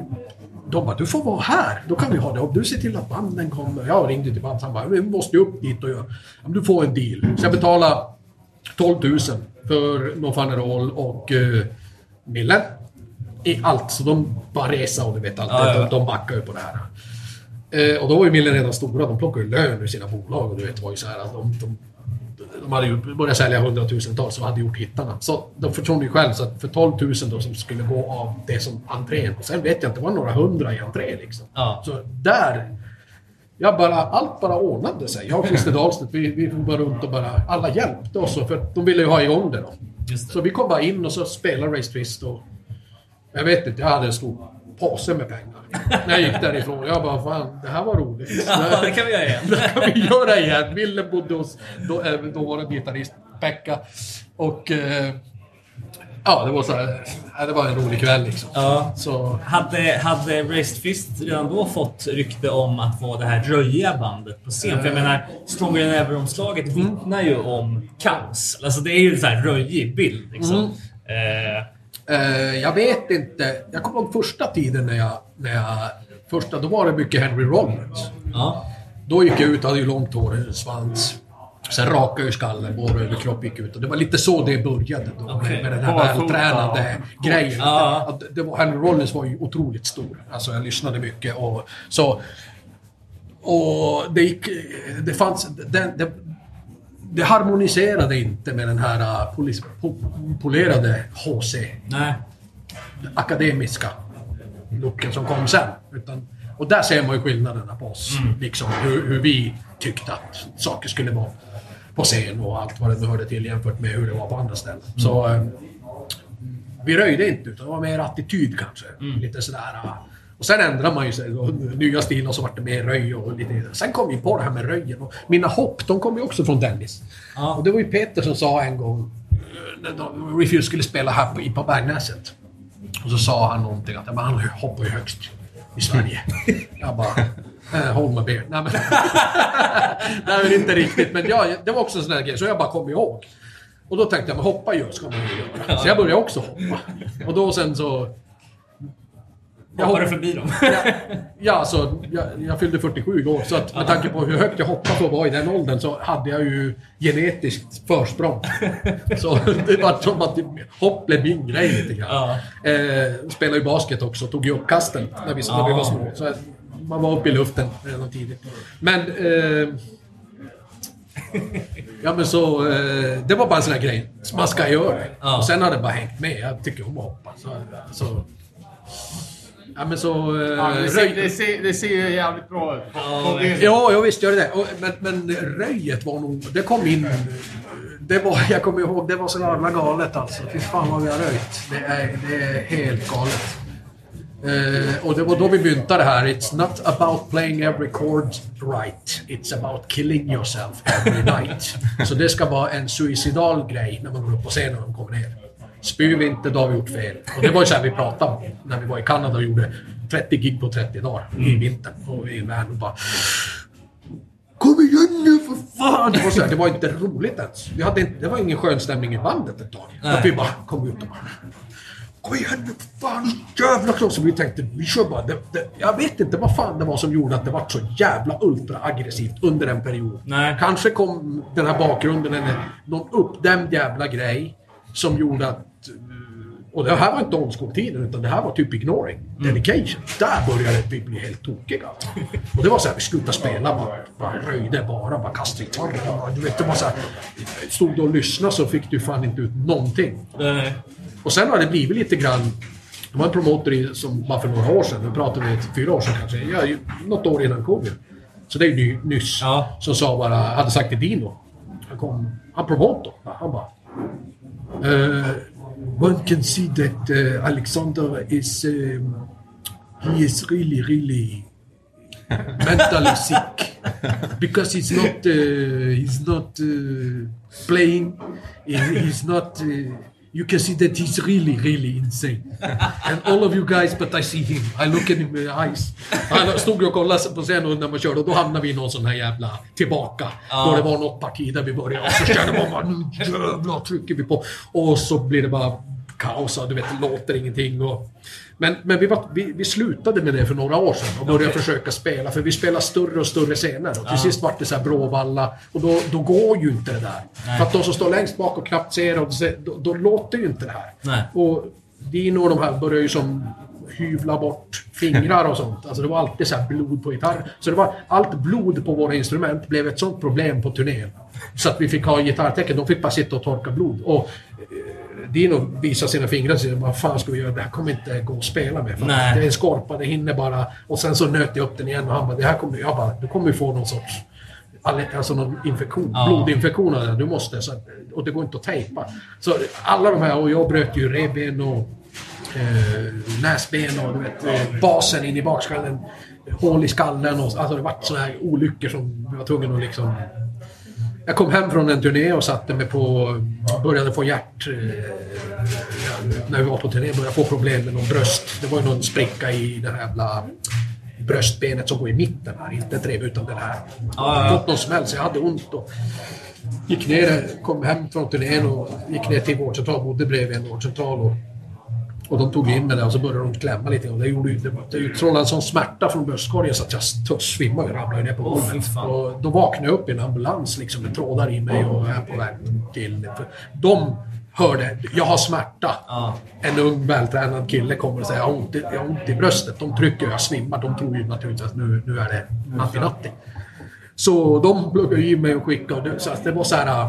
Det blev som ohållbart till sist det här vi höll på med. Så att eh, vi var tvungna att ta ner det lite grann för att dels spela rätt så att alla... Så att man gör låtarna rättvisa. Just det. Och man ser ju där på musikvideorna som eh, han har gjort. Eh, Adam? Ja. Att det är ju liksom roundhouse-kickar på ett ganska litet scenområde. Ja. Liksom. Jag tänker att det måste ju nästan... Ja, men det var ju också skitkul. Jag hörde i en annan intervju när så här, pratade om en eh, Raised Fist live-skiva. Och du sa att ja, men, om de ens funderar på en Fist live-skiva, då förstår de inte vårt band. Nej. För när vi spelar live, det går inte att spela in det. Nej. Det är för mycket kaos. Och, och där har vi ju P3 Live-grejen som vi har Ja, fått men erbjuda. det var precis. Det Fyra, fem gånger. Så, Ja. och det var inte länge sedan sist. Och då sa jag, det kommer inte fungera för att live är det ju så att jag kan ju bara släppa micken. Så står jag bara och headbangar hela låten. Jag bara skiter i allt och så nu står jag bara och trycker på. Då, hela låten förflyter. Och sen går jag av scen. Så bara spyr eller vad. Ja, du vet, det kan vara såna... Så att det, och, och när de spelar, då hoppar och drar. För vi är ju kvar i old school. Vi är som så här... Ja men Ice Age, om man, om man tänker sig den här mammuten som tror att hon är någon sorts liten råtta och sitter där på en gränd. Men du är mammut. Vi är ju fortfarande kvar i det här... äh, Vi, vi vet ju bara ett sätt. Och, och sen så blev vi ett större band. Och det vart ett större rockband av oss. Och så sen fortsatte vi med det här. Och det, man ser någon live YouTube-klipp från någon gig där det bara är liksom... Gnisslar och... Ja, men sen nu har, då har det blivit det här att trådlösa system började växa fram. Att då, då, då får vi inte med sladdarna för det har varit ju ett jävla krångel det också. Ja, det kan jag mig. Och sen så... Eh, jag har ju sladd fortfarande, vill inte ha trådlös mick trots att jag får upp... För jag, jag, då tappar jag hela känslan. Med, med, det är som min, min anknytning till scenen. Jag känner energin från den jävla sladden. På sätt. så... nej men så, så det här röjiga grejen. Det var... Ja, kanske då under Stronger, men det vart det vart värre. Det... det det, det hittade sitt klimax någonstans där på i dedication-grejen. där. Så att, jag vet inte vad fan vi tänkte. Varför vad skulle... Ja, det var något så att vi tänkte som... Det är coolt. Ja men någonstans här, nu, nu kommer de... Lite den här känslan kommer jag ihåg. Att när det var många band som spelade och så sen tänkte jag nu ska de få fan se. Smaka på. Nu ska de få... Du, du trodde dem. Och, när de, de ska, och vi kallar dem att- fågelholkar. De bara, och bara, nu ska det bli fågelholkar hela jävla publiken ska jag säga. Så gick vi ut och så bara... Så blev man så förbannad. För jag kunde vara så här lite grann. Bara, bli på dåligt humör. Och bara gå ut och bara köra och bara dra, dra på liksom. Och, så det var... Det kunde vara jävla konstiga gig. Varvat med väldigt bra gig. Varvat med... Men vi var väldigt så här eh, humör och... Eh, man var sjuk och det, allt sånt där skit. Man hade ont någonstans. Dåligt humör. Man tyckte publiken var piss. Ibland var den bra, ibland alltså. Och så vi spelade så hemska jävla gig ibland alltså. Jag kommer ihåg någon jävla källare någonstans i Kanada. En alltså, jä, jätteäcklig sak. Och där stod det en brud och liksom nöp mig på balsen. Och klöste mig på kroppen. Jag fattade att det var ett kravallstaket och jag bara... Och bara klöste så det började rinna blod. Och jag bara, du vet... Här jävla psykon alltså. Som, och jag var tvungen att flytta mig men det var ju så här på golvet och kravallstaket och så jävla mycket folk så att det fanns som inte liksom, det bara låg folk över. Och man kunde inte se vart den där jävla handen kom. Och så var till sist så lyckades jag se den här jävla handen som stod och bara drog sig och tittade mig i ögonen. Och jag bara tog handen så här och bara papp, på pannan. Liksom bara, bort med det. Fan, vad fan håller du på med liksom? Så det, det, det är som... Eh, det har varit allt från sådana konstiga jävla röjiga gig om vi säger så. Ja. Sjuka till att vi har varit sjuka till att... Och många gånger har vi kommit av scen också och fått höra av ljudteknikern. Jag kommer ihåg vi spelade Toronto, ett speciellt gig. Eh, Vi spelade med några större Toronto-band där som var lokalt bra. Och de körde sitt race och stod. Och eh, mixer-killen då, han från Tom House, han var ju jävligt dryg och otrevlig rent av. Och sa att han, han jag, jag ville höra lite och han tyckte att vi hade attityd och lite Jaha. sånt. Du vet, så här kulturkroppar. Alltså, många är ju såhär, ah, du ska inte tro, redan med inställningen. Och, och vi var så här helt fel personer att börja mäta med. Han tänkte att det här kom ett band, men vi var ju så här. Fan. Någon borde ha knackat på axeln och sagt, man börjar inte med de där. Nej. För det kan bli dålig stämning snabbt liksom. Här, och de är ju slitna och lite speciella. Så, och han började liksom... Vi började vara... Nästan så att han var lite orolig. Jag bara... Så jag sa till boysen, jag bara, jag vet inte vad fan jag gör. Alltså, jag, jag, jag, det här, jag, håller på, jag håller på att bli... Jag håller på att tappa det alltså. Och så bara lät det vara. Och så sen när vi gick upp på scenen. Då var jag redan, hade jag någon sorts felvibb. Så jag började trycka på där. Och grabbarna bara tryckte på. Det var så här ganska tight och det var helt utsålt gig. Och han stod ju där och blev ju en fågelholk. Och sen kommer han efter gig bara för fan! Vilken jävla gig! Jag var så jävla laddad. Och hela det här, det smälte ut det här. Och jag bara tittade på honom. Och då var det nästan som att jag bara tittade på honom och tänkte Nu fick du, se! Ja. Och det var för dig. Ja. Det tack! För du gav mig energin till hela gigget. För det var bara det här jag ville. Just det. Det var liksom attityden och vi var... Vi, det var bara jävligt sjuk grej, men jag kommer ihåg det så väl. Och Ja, var, det så. sen var vi bästa kompisar. Just det. Då bara, ja, det var bara att köra. Så eh, han visste ju inte det. Oskar var ju dedication-trummisen då, som kom ju från alltså, The Flash, Grind-scenen och är ju... Ja... David Sandström och han, det är väl de i Sverige som jag skulle säga. Så det hörde ju alla på Ignoring och Dedication att Oskar klev in att det här var någonting annat. Och han hade ju ultra-respekt överallt. Än idag när vi turnerar, folk bara mm. Amerikanska stora band som bara mm, Ja. Oscar, jag kommer ihåg Dedication, Hatebreed, eh, Jamie och bara Dedication är Oscar. Vilket jävla slakt alltså. Och det var ju också delvis för att Bergstrand hade så jävla bra koll på trumljud. Trum och sång är ju hans, så han, det har varit en sån jävla fin eh, grej där. Men så när han då, den här eh, ljudteknikern pratade om att han hade varit med och kört Dark Funeral och massa sådana här. Vilket trummis för senare hade. Ja, ja. Men han var så här, åh, stora band minsann och de har aldrig haft några åsikter. Sen när Oscar började plöja på då, så han fick se, då vart allt vart så här så att han bara... Eh, ja, det vart, vart bra. Men det, det så, så, vad ska jag säga för att få runda av det, den biten var att det kunde vara alltid från en sån liten relation innan på soundcheck som gjorde hela gigget. Och ibland så var det bara känslan och ibland så var det... Mm. eh, Var man glad. Och än idag har jag brottats jag lite med det där att jag kan vara superglad och ha en jätteskön vibb och bara göra ett bra gig och vara så här. Fan, jag känner under... Och ibland är jag på dåligt humör och pratar ingenting. Nej. Och då var folk bara okej, okej. Och då har jag märkt att fan vad jag gör där framme, det spelar ganska stor roll. Vilken på, en positiv vibe, då blir det... Och så vidare. Så att den här dagsformen, den är kvar. Fastän vi idag då nu måste göra det på ett lite annorlunda sätt. Just. Så eh, röjet där, ja vi måste ha det idag. Men vi måste också hålla ner det så att när vi spelar stora shower så, så, så är det inte som att folk som faktiskt kommer hit och de vill ju lyssna. Ja, ja. Vissa vill ju se, ja men lyssna är också viktigt. Medan vi tyckte ju att Vad fan, lyssna kan du göra på skiva. Då sitter vi ner och spelar noggrant. Nu ska du bara titta. Så nu kommer det låta jävligt hem- hemskt. Det kommer låta som utav helvete. Men du kommer se det. Och sen så, efter ett tag senare så tänkte vi väl också att man ska inte komma hit och bara titta på ett gäng av teaterapor. Nej. Utan du ska också njuta av musiken, för det är fan, det vi gör är bra skit. Alltså, det är därför också det här har kommit sig framåt, för att eh, vi skriver bra musik. Du har, äh, många i bandet har, eller alla i bandet har en talang för att skriva. Så, äh, ja. Men det är intressant att du säger där också att du är, kla- är så klassiskt musikaliskt skolad. För i många Raised Fist-låtar, i alla fall tycker jag om man jämför med andra band, så speciellt i refrängerna så tar ju sången mycket av melodin och liksom instrumenten kör liksom sitt men det är ändå sången som driver. Liksom. Och det där ser man ju inte så mycket andra hardcoreband att, att oftast så eh, formar man refrängerna efter att instrumenten går upp och spelar någonting och som sången hänger med på. Liksom. Det är lite mer drivet. Så, liksom. Ja, men det är ju... liksom- Anthem, alltså nästan... Från start är det ju väldigt Anthem-drivet. Väldigt starka hooks. Och även fast det inte är så, liksom, så mycket ändå klassiska hockeykörer, Youth Crew, Ja, precis. så är det ju ändå väldigt starka refränger. Ja. Och Anthems är ju rolig på det sättet att det är väldigt, det är sång på bara... Och det var ju för att Dino kom in med det här riffet. Alltså riffet i sig kan vara en av de bästa jag har hört. Och jag kan ju säga det. Man bara, "Ja, men du är ju lite objektiv.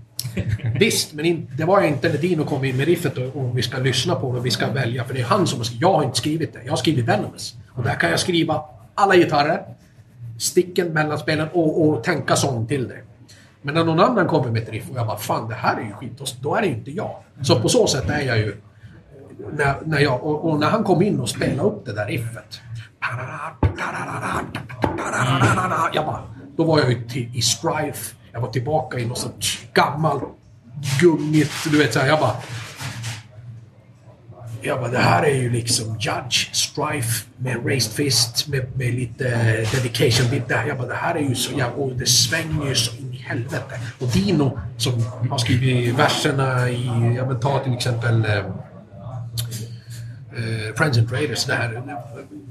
Gitarren som vandrar liksom och sådär. Han, han skriver väldigt coola grejer. Det- men det här var så här, det var som en, en flört med... Och jag bara, det här är skitbra. Jag bara, det här är så jävla nice. Det är så enkelt, men det svänger. Och jag bara, det här blir ju, kan bli en riktigt bra. Då har ju de ingen aning för en sången förrän vi är i studion och jag har satt sången. Då får de höra det för första gången. Just det. Vi repar ju aldrig utan då. Och då... Då skulle sången, då sa jag, men den, nu ska jag komma tillbaka lite grann och svara. Och så, jag sjunger hit och dit. Men... Eh, och sen så var det ju en text, det är bara några rader text.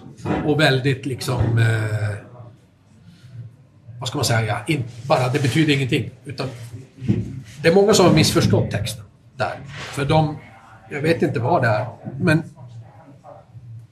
Ibland så undrar man hur fan folk resonerar. För det är ju så här att kan man skriva texter som jag i vissa fall har lyckats komma... Jag har lyckats skriva en och en annan text. Och jag skriver texter, jag kan skriva språk, språket svenska också. Jag kan skriva saker. Jag har sysslat med det mycket. Skrivit mycket i mina dagar. Och allt ifrån school till punk till ganska djupa saker och så vidare. Och så vidare. Och sen när det då kommer en... När man är 30 år in i gamet så har man ju inte ramlat och slagit i huvudet så att man har tappat förmågan. Det är som att du kan måla tavlor så helt plötsligt så säger man Men den där tavlan är ju så jävla ful. Han kan inte måla. Fan vad dåligt. Vad, vad dålig tavla. Utan då kan man tänka så här jag- jag vill inte vara narcissistisk och jämföra mig med Picasso. Men vi tar en tavla, så jag säger det redan nu. Men om man tittar på de som har målat fotorealistiskt och så sen helt plötsligt så kommer det en sån här Picasso. Och så bara, titta vad fult. Det det kan ju vara så att du missförstår hela Exakt. meningen med det. Och då borde man tänka istället, men det kan inte vara det. Om det kommer från en historia och text så måste ju, han jag tänkt någonting här. Så, men eh, det är många missuppfattar det där och det kanske också är nya som bara, vad fan är det här liksom? För att det den, den, it blew away liksom. Men eh, tanken med det där, då går vi tillbaka till hiphopen. Så där presenterar man som en WA eller om man var Public Enemy.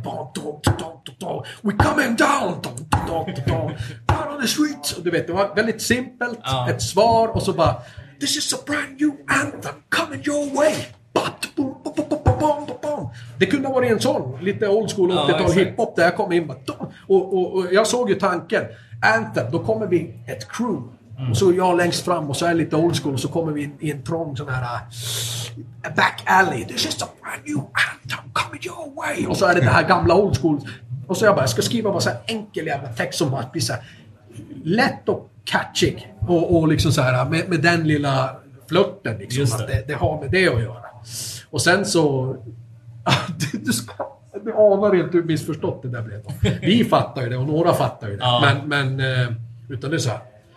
Är det en annons? bara, en, bara, men man, fattar inte liksom... För den kördes ju sen som Epitap hårt också. Ja, ja, ja. Och, och, och sådär. Så, men men det, det, det har med det att göra i alla fall. Den, Ja. den, utan det var en liten flört tillbaka med att det ska vara enkelt, lite så här... eh, Ja, men lite old school hiphop liksom. Mm. Man sjöng och svarade. Det kom något, något riff och så svarar man lite grann och så. Men, Och så- men en, en sak som, som knyter tillbaka till både eventuellt missförstånd och old school hiphop. Mm. Eh, Watch your step kid, alltså in, inneruppslaget Mm. på Stronger than ever. Ja. Eh, stenhårt, alla står i bar över, Mm. hård belysning och sen Watch your step kid. Eh, känner ni att folk tyckte att ni var kaxiga och dryga? Alltså det är en extremt ojante grej att ha som uppslag. Eh, Och likadant Watch your step kid från, alltså det var Method Man i Wu-Tang citat.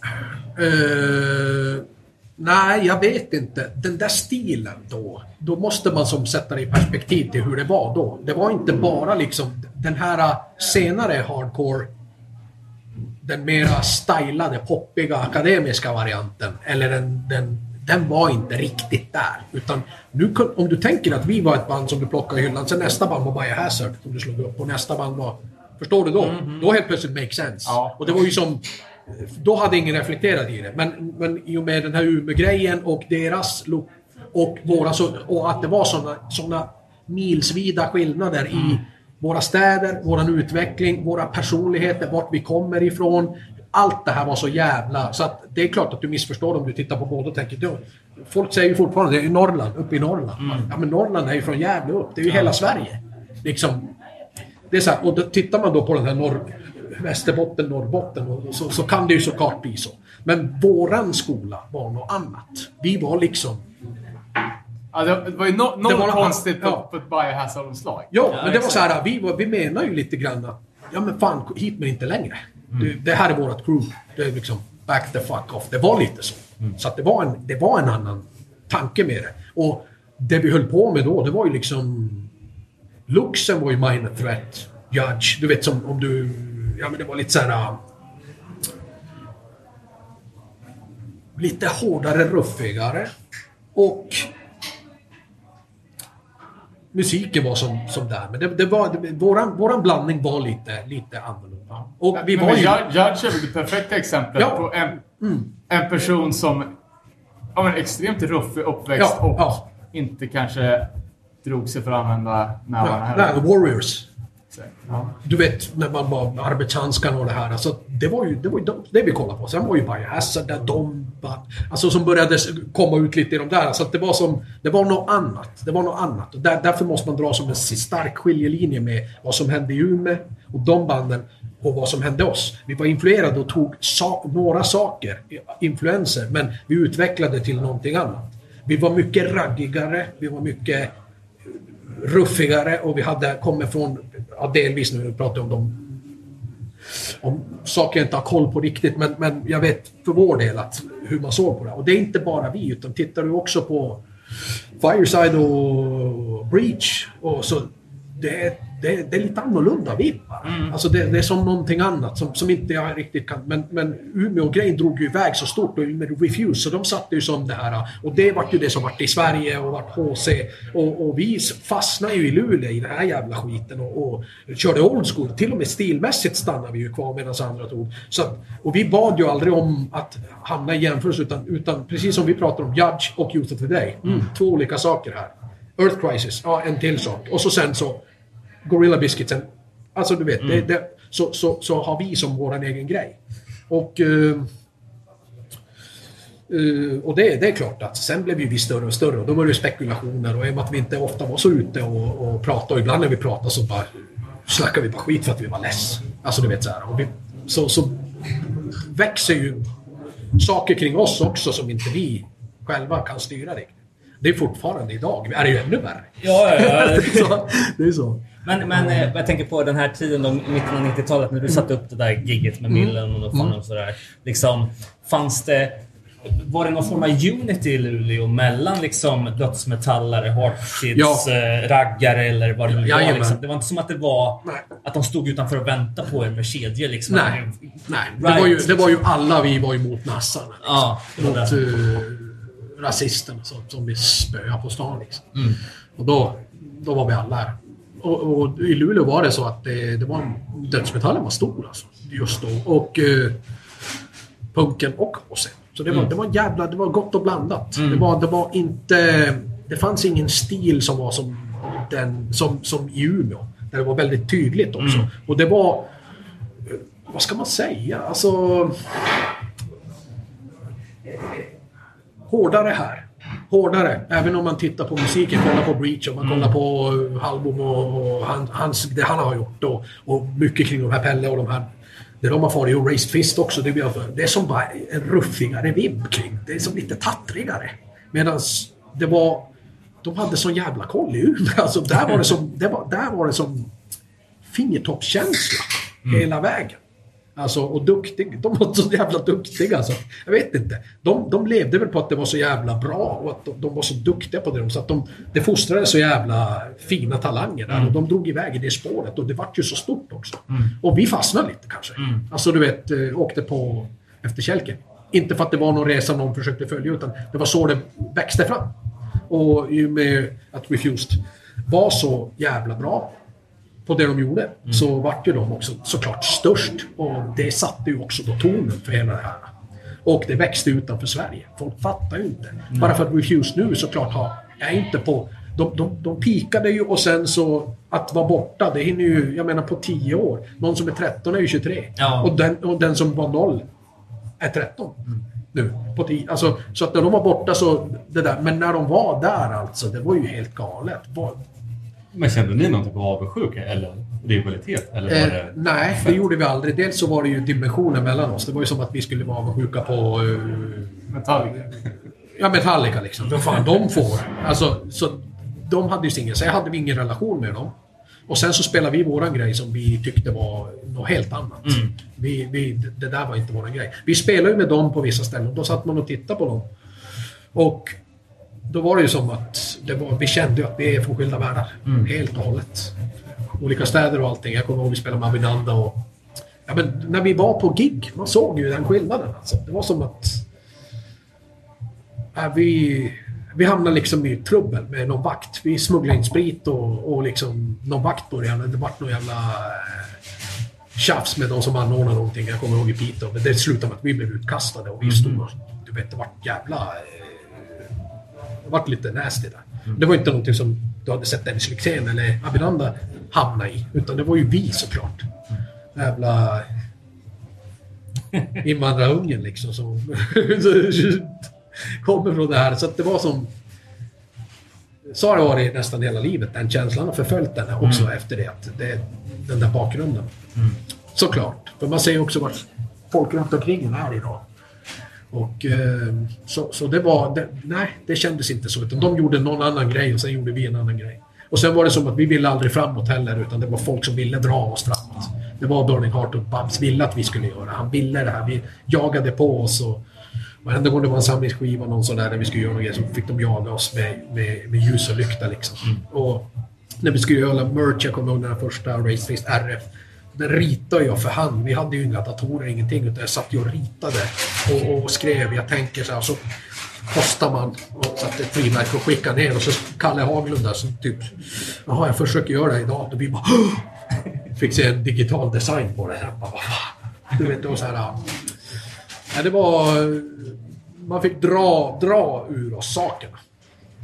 Dra ur oss sakerna.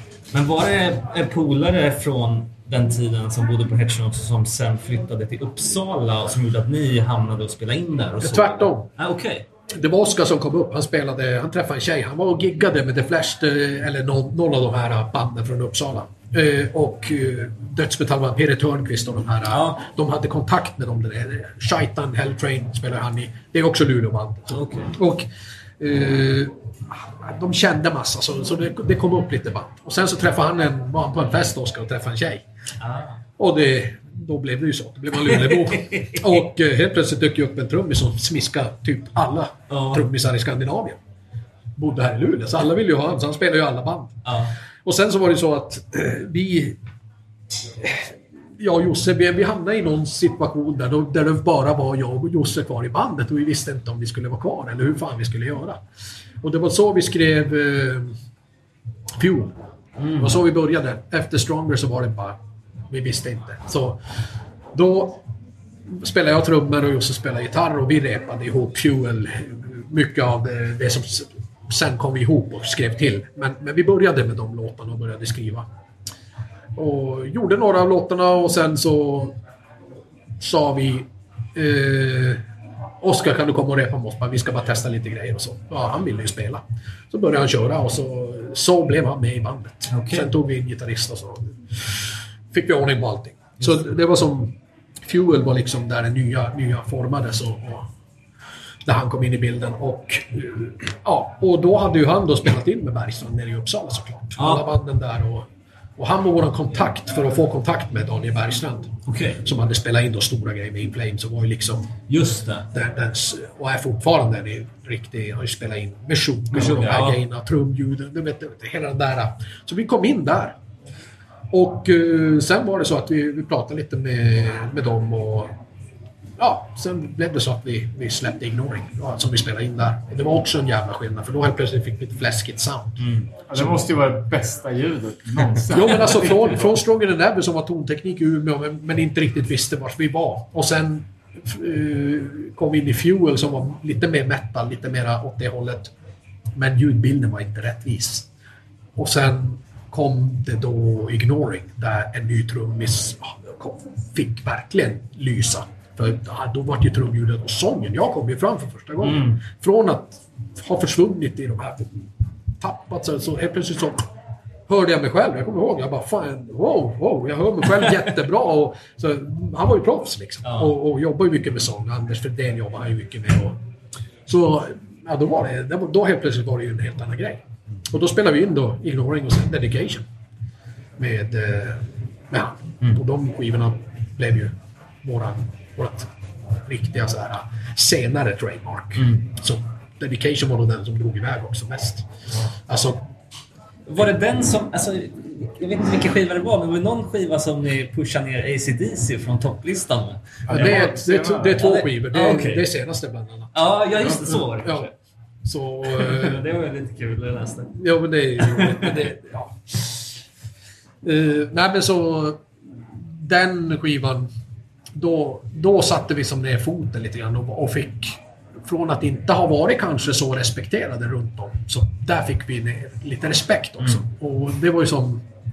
Då helt plötsligt så var vi accepterade också bland... eh, ignoring och dedication gjorde att folk började tänka Fan, de här kan ju...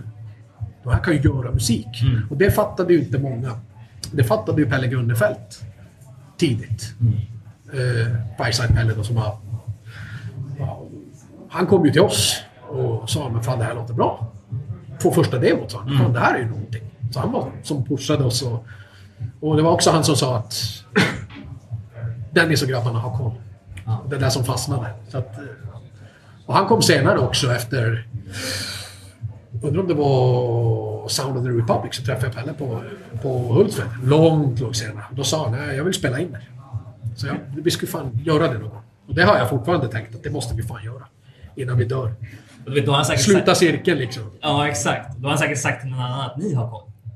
Ja, kanske. Alltså det skulle ju vara så jävla roligt om det, om det blev så. Eh, för jag vet ju att vi har koll. Och framförallt idag. Det är för att det som vi alla skriver. Jag menar Jimmy är ju makalös gitarrist och skriver ju otroliga gitarrgrejer. Och Dino skriver Anthems-låtar. Jag, skri jag skriver Venomous. Alltså, vi skriver väldigt mycket. Och ibland, ofta är det så här att i band så är det en eller två main som skriver låtarna. Och sen så bygger man det mycket. Men, men Race Fist, det är ju det att vi alla skriver.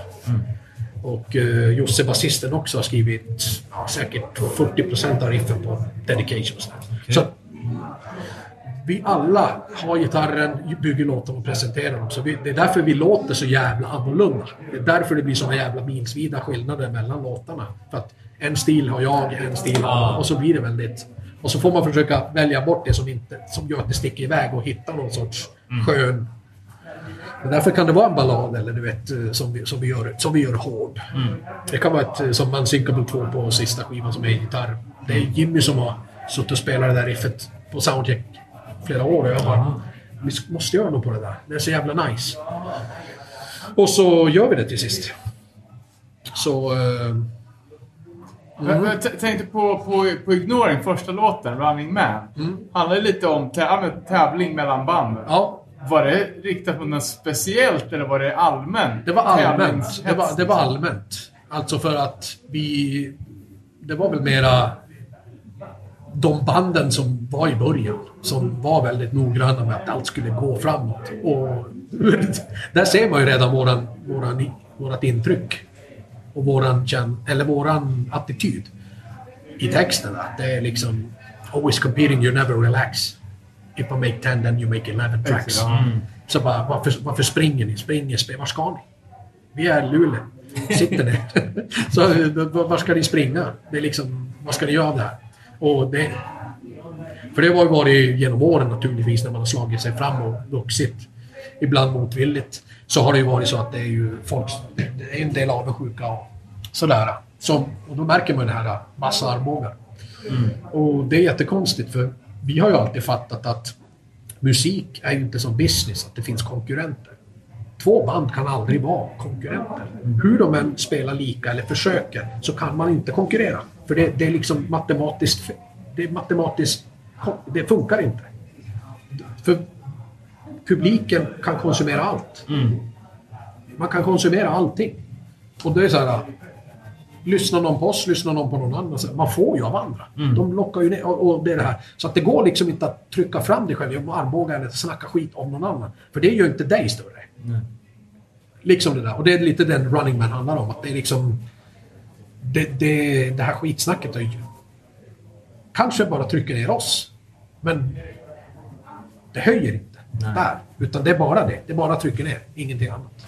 Och, ham- Hamnar inte den låten också på någon komp? Eh, Är den med på någon cheap shots eller är den med på den här svarta Burning Heart eh, promo? Ja, det är du som har koll på kompsen. Alltså. Jo, men jag, jag vet att jag har eh, hört den på någon komp i alla fall. Men, eh, Ja, men det var ju... du frågar mig och jag bara, jag har ingen. Det, är så här, det, var någon, det var några, säkert någon som ringde och gnällde länge om att vi skulle välja ut något. Men det, det tror jag det var väl hit, den största hitten på den plattan. Det är ju en klassiker. Jo, jo, jo för fan. Den, den börjar ju ganska kompromisslöst. Och, ja, nej, för fan. Och det där, är- det där är ju... Det är ju älskligt. Älsklig start på en låt. Bara dra igång. Jag har ju lite personligt minne också från den, när ni spelade på den skivan i Örebro. Ja, När ni körde New Direction, Gorilla Biscuits-covern. ja. Och jag var uppe och sjö- sjöng med i micken och diva och bröt armen. Jo, men det, nu kommer jag ihåg dig för fan. Nu kopplar det. Jag vet ju det. Ja, så det Ja, var ju just lite det. snaprigt. Ja, just fan. Det ställe som alltid byter namn. På hörnet mittemot Lovisas. Vad kan det heta då? Ja, P2, Sombrero. Ja, just det. Något sånt där. Ja, P2. Ja, jag känner igen det. Ja, men då. Nu, nu, nu, nu, nu kopplar det ju. Nu kopplar det ju. Precis. Ja. Ja, just det. Nej, men det, det... Det var roligt. Så- Nej, men så kan. Örebro, det var ju, det är ju... Där har vi varit mycket alltså. Det här Burning Heart-grejen var ju så jävla rolig. När vi kom in i det och... Man kom som kufarna från norr. Vi kom och hälsade på. Hej, oj, här kommer de här jävlarna. Så det var... Och stackars Babs som slogs för att ha kvar oss hela tiden. När alla andra bara, nej men det här går inte att jobba med dem där. Så det var... Ja, det, han, han är våran... Han är våran eh, beskyddare. Han var våran pappa på den tiden. Det var så här... eh, Ja, men du vet... Han tog hand om oss och liksom såg till att vi var med i gamet. Och Vi fick väldigt många chanser. Och jag tror att han fattar ju det själv att de här, de här är ju inte... De här bryr sig ingenting. De här bryr sig ingenting, men de vill vara med lite grann. Och så, så han hjälpte till med att få oss och få in låtarna och sådär så att de hamnade som en, som en pappa. En HC-pappa till oss. Hjälpte oss med papper och ja, men du vet, om vi skulle resa så kunde han fixa grejer och ja, det var en rolig tid. Många roliga minnen därifrån Örebro också. Det är som en andra hem blev det där, en under period. Ni var där och spelade mycket då? Ja, och kompisar där och ja, men du vet, många därifrån som vi jobbade med, men som kanske började jobba med andra saker. Alltså Kalle Haglund och ja. men Jimmy och alla de här polarna vi har där. Som, som fortfarande är kompisar. Så att det, det, från, det, från det då, så att säga. Från, från ti- skivbolagstiden. Och vi har ju bara signat ett avtal. Vi har, vi, vi har ju bara signat en, ett skivkontrakt. Någonsin. Ja, så att det säger också en del. Av våran vilja. Vi inte, har inte tittat på trampoliner eller någonting. Eller, och fått erbjudanden. Som vi har inte brytt oss om att undersöka, utan såklart. Men, men eh, vi signade med Burning Heart och sen så köpte ju Epitaph Bur- Burning Heart. Så att vi, vi, våra avtal, än idag när jag tittar på våra... Vi har ju förnyat dem med nya datum Ja. och skrivit på för nya skivor. Men i samma, för när vi tittar på våra avtal så nämns de avtalen nere i hierarki. Aha. Och då tittar man och så ner i, då hittar vi de första liksom. Aha, avtalen som är. Så att vi har ju som bara, men vi, vi kör på det här. Det blir bra. Och sen har vi, det, det är det vi har gjort. Konsekvent liksom. Ja, och sen är vi där. Och det, det är också en liten del i det här att vi är här. Och eh, det duger det som är. Och eh, när vi spelar större saker eller när, vi, när det här det blir pyro och stora scener och sånt där. Då är det ju en rolig grej. För att vi har inte gjort det så mycket. Och det, ibland är det en ny sak. Och då bara, fan, då ska vi göra det här och det här och det här. Och så blir det en jättekul grej för att det är något nytt. Ja, vi, vi pratade lite här under, under breaken om, om liksom, eh, kontaktmöjligheterna till dig och att det liksom lätt rinner ut i sanden och så. Jag vet att vi, vi, vi, vi, två år sedan så tror jag vi snackade om eh, den här musikvideon till Into This World som kom. Eh, hur pass involverade var ni i den liksom? Eh, för den, den känns det som att den, det är lite stock footage, det är liksom så här. Men är, det, ni är inte med i videon överhuvudtaget liksom? Var, var, var, var det också någonting som kom ihop i sista minuten? Eller var det liksom... Ja, ja. de tre. Venomous, Anthems och eh, Into This World Ja. kom till i sista minuten. Och det är jag som har gjort allt. Okej. Jag har suttit på min PC hemma Ja. och klippt ihop och gjort allting och skickat det. För att vi gjorde video så det var inte bra. Eh, det var någon som skulle göra någon lyric-video och jag bara äh, Det här känns inte bra. Känns inte riktigt liksom. Det var bara fel. då. Fel syn på hur, hur vi ville att det skulle vara. Och då har vi varit med och gjort Breaking Me Up med någon piratmasker och grejer. Ja, då var vi involverade, men det var helt jävla konstigt. vad fan vad var det? För vi köpte deras manus. Ja, men kör! Vi orkar inte. Så, nej men nu, nu ville jag göra de här videorna, för jag kände att jag fick det. Jag bara, det går. Jag, jag, bara, jag tycker inte det är... Och då vart det, Anthem, det vart en grej där. Och det är stock footage enbart. Och, och det är inte en billig variant. För Nej. varenda litet filmklipp kostar ju 500 spänn. Så Ja, okej. låt säga att jag spenderar kanske 50 000 på bara bilderna för de här tre.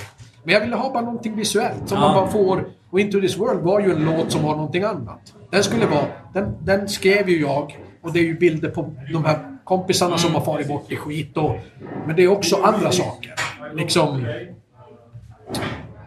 Nära och kära som har gått bort. Kompisar kanske föräldrar, kanske, alltså allt där. Så det kan, det, det, jag ville som bara få ur mig det där på något sätt visuellt. Så att man kan titta. Och när jag ser den där, så för mig så blir den väldigt, väldigt stark. Väldigt stark. Och då har jag skrivit texten och jag har skrivit delar av musik och jag har gjort allt det här. Så det är som en, en, en produktion av mig i det. Och då kan man fatta det eller så fattar man det inte. Och för mig att det är stock footage och så, det är är så man gör. Man måste ha ut saker snabbt idag. Det är liksom, eh, och jag vill ju göra videos men, men tid och energi och sen, vet du, jag orkar inte. Nej, nej. Då är vi där igen. Jag orkar bara inte hålla på med videos och spela in. Men det är som ett annorlunda grepp också, för man brukar ju... Om man gör en lyric-video, ja, men det är så här, sitta och titta på texten Mm. och så liksom. Men det här är ju också, det är lite ett annat grepp på att göra Ja, det. ja, liksom, ja. att man ändå gör... Man gör en lite mera en saga med bilder. Och kollar man på antalet visningar så har den ju ändå över miljonen. Liksom, Ja, så att det, men den pushas hårt också och gör det än idag. Som sagt, vi ska bara vänta på att flygningen ska... Sen kommer det. Så det, det, det är därför jag säger att den är stor. Men, men om man tänker sig så att en powerpoint-presentation, eller en sån här när, när eh, någon fyller 50 och så är de från barn så tittar man sen på festen. Vi ska kolla på ett bildspel! Och så är det någon musik. I hope you had the time of your life. Och så bara går det bilder. Och alla bara åh, kolla. Så är ju de här. Ja. Det är liksom bildspel. Men det blir lite mer videokänslan på den. Och är man inte, är man inte från... Uh, ursäkta. Ja, hallå? Eh, jag vet inte. Ja, ja, men så kan vi göra. Det är bara att komma hit till basen. Okej, puss puss. Hej. Uh, vart var vi nu? Men på video. Ja, ja pau- och, och eh, utifrån. Då, då köper de ju här med hull och hår. Och eh, då är det bara, fan det är en bra video. Och jag menar Venomous, den är ju... Nu pratar vi alltså Johan Hanno, som är en av Sveriges bästa fotografer. Och kameramän. Alltså han, han jobbar i, i, liksom i Sveriges Hollywood-skikt med saker och gjorde ju Friends and Traders. Han är ju kamera, han och eh, han, eh, Axel eh, gjorde ju den. Och och satte upp allt. Så han har ju varit med på turné och fotat det, så det var ganska tacksamt Venomous, för då behövde jag bara klippa ihop lite grann. Ja. Så där har vi ju en riktig video. Det är ju en musikvideo, 100%. Det är filmat av ett proffs, det är taget live på turné och det är klippt av, av mig. Så det är ju som, där har vi en 100% musikvideo. Och det var bara tur att jag hittade de där jävla mapparna och kunde dra ihop det. Och Anthems är ju också en sån här grej. Vi har ingenting, vad fan ska vi ha? Bara, kan man få någon bild? Och då Unsinkable Chip som vi, vi pratar mycket om jag och Josse. Vi alltid, från det vi var små, att vi, är, vi är det osänkbara själva. Tillsammans. Eh, eh, och Ja, ja, och där, där kommer det redan i Anthem. Då, började, då guppar vi fram. just det. Och, och liksom från det att vi var kids och tog hand om varandra så är vi där nu. Och lite så. Så det var bild, bildgrej bara som, som eh, videon hade blivit annorlunda. Det hade blivit det här crewet. Och därför blir det kanske en mismatch också. Att man tänker att det är en lyric-video, men lyriken är så jävla... Den behöver inte, ha, den behöver inte skrivas ut. Verkligen inte bara. Det, det, det är inte till den som har åtta rader text Nej. som är helt intetsägande, kanske. Som man måste ha skrivet för sig. Utan, Men vilka var HBC Crew då? ja men det var ju... Hardcore Crewet eller? Ja men det var, det var, det var ett crew vi hade nere på Hertsön Med, med våra paltkillarna och raced-folket liksom och vi som hängde ihop där nere. Och... eh, ja, det var lite... Vad ska man säga? Vi, det var ju som lite skämtigt men vi hade vårt gäng där nere, HBC Crew. Taggarna är liksom... Ja visst. Och så var det liksom, det var vi som var i det gänget. Och sen kom det ju Dino, de här, Dan- Danne som gitarrist. Nu, han hade ju spelat med yngre generationen. Second Unit va? Eh, Nej, det var, det var samma. Det var samma. Second Unit, eh, trummisen spelade med oss ett tag och så vidare. Och även gitarristen som gick bort. Eh, spelade ju med oss. Men han spelade i Depression, hette de. Just det, så. Eh, och eh, de... Han, HBD Crew hette de. HBD Crew. Så de var som de yngre som kom. upp. Så vi hade som våran hierarki där. Coolt. Storebrorsorna och sen vårat gäng. Och det var ju så blood in, blood out. Liksom. här, nu är det här. Och så kom kidsen och de hade sitt gäng. Så var det liksom Hertsön, där, där vi.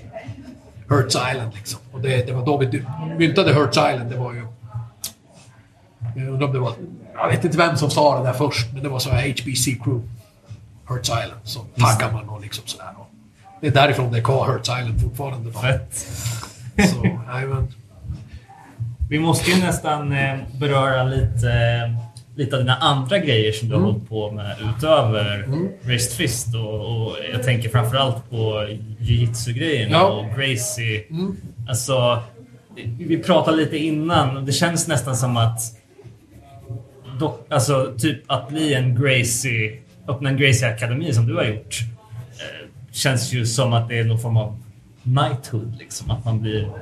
Eh, vad, vad, vad, vad ingick i det liksom, åtagandet rent specifikt? Åkte du till Brasilien och, och tränade med dem och, och sådär? Eller vad? ja, det, inte till Brasilien, men till USA. Ja, till USA. Ja, precis. Eh, nej, men för de som inte vet då, så brasiliansk jiu-jitsu är ju liksom, det kallas brasiliansk jiu-jitsu.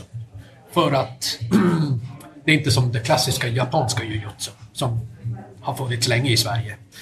Utan det är den grapplingen kan man säga. Och idag tränar du MMA så tränar du brasiliansk jiu-jitsu också. Det är liksom grappling med lås och, och ja, rear naked choke. Det är jiu-jitsu. Och det fick sitt namn av ett gäng, en familj. Det, det, det hette Gracie Jiu-Jitsu. Det de, det de höll på med kan man säga. De tog lite jiu-jitsu, lite judo och anpassade det mycket. Och där, där kom det att kallas Gracie Jiu-Jitsu. De åkte sen till USA tidigt och började utmana folk med den här typen av jiu-jitsu, andra kampsporter och sa att det här är liksom the thing. Och åkte runt och visade upp den och tog sådana här challenge och allt vad det var. Eh, och de var ju från Brasilien, så då kallade ju de den, den brasilianska jiu-jitsu. Så att det är den familjen som har gjort det. Och den är en väldigt stor familj. Det finns falanger till höger och vänster och 500 kusiner hit och Ja, just det. Men eh, Horion Gracie kom och landade i Los Angeles där han byggde upp det och där grundade han även något som kallas för Ultimate Fighting Championship, UFC. För att han skulle visa att sin, sin eh, brorson då, eh, och hans söner att det här är det bästa. Så nu sätter vi ihop en sak. Vi sätter en bur, en oktagon. Och det visste inte någon. Hade ju inte hört talas om det förut. Och de sa här får ni göra vad ni vill. Och vem som helst får komma in. Och så får ni se hur bra det går. Och Hoist Gracie... De hade väl inte ens viktklasser i början? Nej, de hade ingenting. Du fick ta i håret. Du fick, typ, det var bitar du inte fick göra. Men du fick liksom peta och bryta fingrar och göra äh, allting.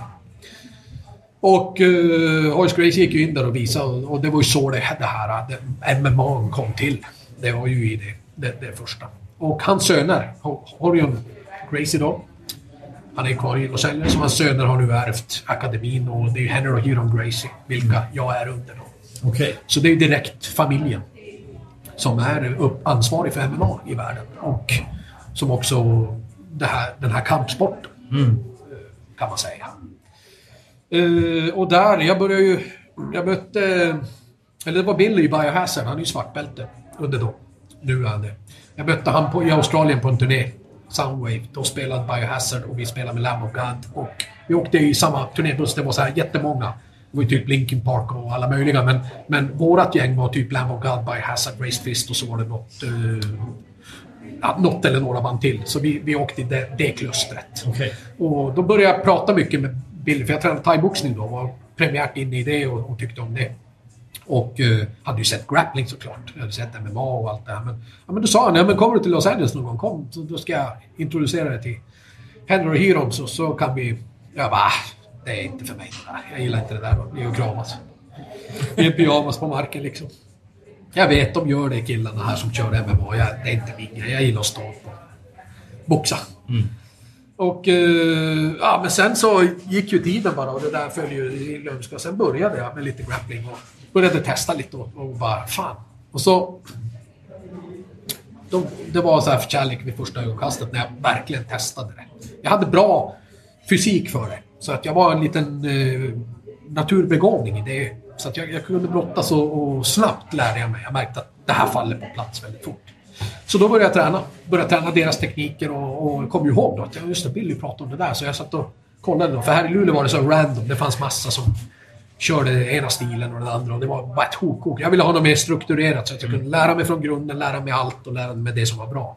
Och då kommer jag ihåg det Billy sa.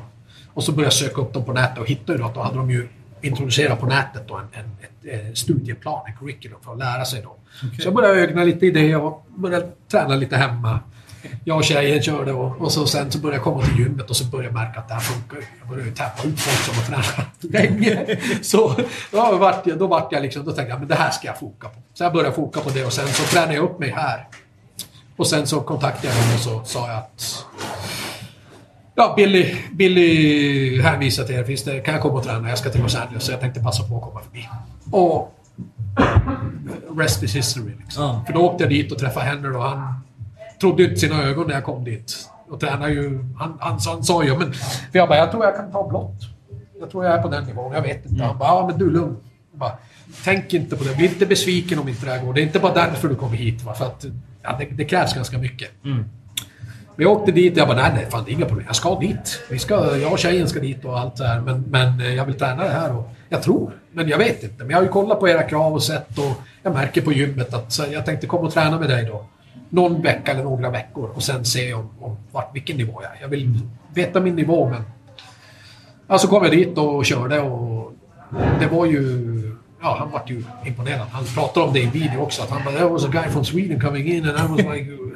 You know, he never trained in a school and he came in here and, och, och, och gjorde det bättre än de som tränar här på skolan. Så han hade varit väldigt noggrann. Så han menar på att det går att titta på videot, sen ta ner det på mattan och träna det här. Men var det tack vare att Billy hade rekommenderat det? Ja. För annars kommer man inte in till nej, det. Nej, nej, nej, nej, nej, nej, nej, utan det var ju han. Så att jag hade ju fått... Eh, jag mejlade då och sa att Billy har connectat och då kom han tillbaka. Och så sen så eh, får jag dit och, och ja, så vi tränar ju mycket där då och började köra. Och så sen när jag skulle åka hem efter en och en halv vecka så fick jag blått. Och så sa han, fan, det här är det är bra jobbat det här. Alltså, alltså du har inte funderat på att öppna en skola? Då sa jag, ja men jag är redan instruktör i i thaiboxning och sådär. Så jag har redan, kan man säga, han bara, "Men vad tror du om det här? Skulle det funka? Jag bara, säkert. Och så bara, han bara, ja, så skrev han en, eller en bok då, Elio Gracie då, skaparen av hela det här, hans farfar. Hade ju, skrev han på en av hans böcker så här bara, Let's bring Gracie Jiu-Jitsu to Sweden. Och så sa han, vi, vi återkopplar. Sen höll vi kontakten och så började jag åka dit och träna lite mer och så var det en kontakt och så började det gro. Och, och sen så öppnade jag ju skola. Ja, och det är första i Skandinavien. Och så. Nej, ännu. Men nu är det många som är på gång. Det är många som har varit tagit utbildningarna och så. Ja, ja. Så, eh, så blev det bara. Och nu är jag brunbälte. Eh, På väg mot svart under dem då. Okej. Och det är som du säger, det är lite såhär night. Ja, ja, men verkligen. Och, och också det där har man ju förstått att när man lämnar över det svarta bältet Ja. så är man, man är liksom en Gracie Black Belt. Då, liksom. då är det speciellt. Ja. Och just under dem. Det finns ju brasiliansk jiu-jitsu och många som blir svartbälten här och där, men inte under familjen som instruktör. För jag har ju Mm. också instructor bars på mitt bälte. Det vill säga att han är en av oss verifierad källa att hämta Just våran det. Familjens eh, kunskaper. från. Just det. Och, så det är, ju, det är ju som att vara associate länge. Sen så tar de ner dig i källaren och där får du bränna helgonet och sticka hål i fingret eller vad det är. Då är du made när, när det är. Så det, vi är inte där ännu, men förhoppningsvis snart. Ja, för, det, för det är ju en stor del när man tittar på ja, din Instagram och, Mm. och sådär. Liksom att, och Ja, även... det är my- mycket Ja, man lurkar kommentarerna och ser liksom UFC-fighters, Ja. Ben Saunders Ja, och liksom ja. såna där Ja. legender som ändå... Alltså jag har ju vuxit fram som ett större profil inom jujutsu. Ja. Och då, då är vi tillbaka till det här igen. Vad vill man med, med musiken? Vad vill, hade det varit musiken hade jag kunnat pusha mig för Raised. Ja. Eller som var i det. Men den här frontfiguren som jag blev i Raised, den var inte jag som valde den. Utan det var, det var, det var ett nödvändigt ont. Och sen har jag axlat den med all kraft jag har kunnat. Och sen kanske haft någon fallenhet för det också. Att ta publik och på, på gott och ont. Som sagt, jag har varit jättedålig med varit på dåligt humör. och Då har allt fallit pannkaka. Det hände så... För några år sedan senast när jag sa till bandet, jag bara fan jag har märkt att när jag inte har... När jag tar det lite lugnare och är på dåligt humör eller någonting, då blir det inget bra. Jag bara, det måste jag fan tänka på. Man ska vara proffs på det här så måste jag fan kunna i alla lägen. Och det kan jag säga rakt upp och ner. Jag är, ingen, jag är inget proffs utan jag är skitdålig. För att det är dagsformen som gör hur, fan, hur det blir. Och det känner de andra direkt. Och då blir de lite... Alltså, så, sådär. Så att, av det att man inte har spelat live heller så mycket genom åren. gör ju att man också inte kanske har blivit det här fullblodsproffset. Och jag tycker på något sätt är det också nice. För det visar att det är, som, det är inte så polerat. Men det, inte är en också, maskin. det är lite fel på, på det vi gör. Det är lite fel på oss. Det är lite sådär. Och det är samma med, med det här då med att jag håller på med jutsu. Det är som någonting jag kan gömma mig bakom lite grann. Och det här är min front. Skoja lite såklart. Kan man göra om, man, om andan faller på. Men, men just det här med race hela tiden. Det är, inte, det är inte det som är mitt största hela tiden. Att jag ska trycka fram mig själv som jag har det här intresset eller jag gör det här eller titta här är jag eller här posar jag med en ny jacka eller här är, här är med brace och bara, utan det, jutsun är, mitt, det är min front. Och sen kan du tränga igenom det och jättemycket människor från hela världen kommer in och bara Fan du spelar i ett band också. Ja. När det kommer in och jag bara ja det gör jag. Då får de söka upp det. Och så är det som, blir det som det. Det. Så det är lite speciellt, absolut. Och eh, ja, det, det har blivit... Jag vet inte varför det har blivit så galet. Det är via henne och dem såklart också, men... men jag har ju postat ut lite content som jag tycker är bra. Och då har jag valt så grejer som jag bara så wow, när jag, när jag upptäckte det själv. Jag tror att det är det som andra som håller på med det här får samma. Och så blir det sprider sig. För jag har fått spridning i en massa kanaler. Ja, men jag läste någon artikel om att hockeylaget här i byn hade kommit till dig och kört. Liksom. Ja, ja det har, det har de. Och liksom att det ändå det är både lokalt och internationellt. Liksom. Så det är ju... Internationellt är ju det som är skumt. För jag menar, jag har hållit på länge lokalt med kampsport. Alltså jag, Ja. jag gillar ju kamp, olika kamp, kampsporter och har ju alltid försökt hålla någon träning igång. För att det måste man ju. Eh, och gillar alltid träning och sådär. Men eh, att det är utom, utomlands liksom. Att det, det har dragit iväg. Det är ju konstigt. Men det, det, är ju, det, är, det är ju jätteknäppt. Alltså. Men det är, jag, jag gör väl någonting bra. Det är väl det. Och sen eh, anordnaren av det här, Thomas Demi, ni har också haft en, eh, en klubbverksamhet som ni har drivit i Luleå Ja. under många år. Eh, Så det är liksom det är många strängar på din lyra. Och nu även IT-entreprenör förstår jag. Ja. För det var någon som sa, var det du som sa det?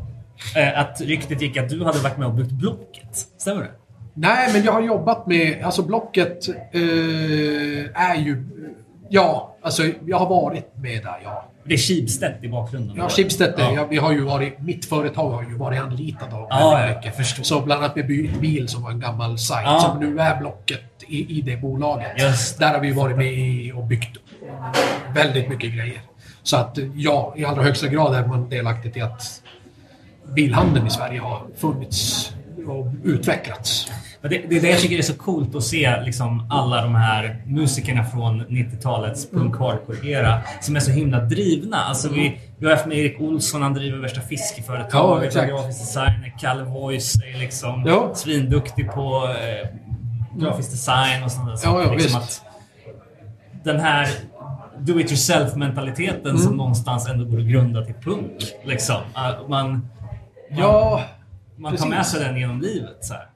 Starta Eh, band, jo, sen jo, nej, men starta alltså- företag och det är liksom... Ja, det, det tycker jag. Alltså just det du säger, do it yourself. Mentaliteten, den har varit stark. Och det kan man ju se då med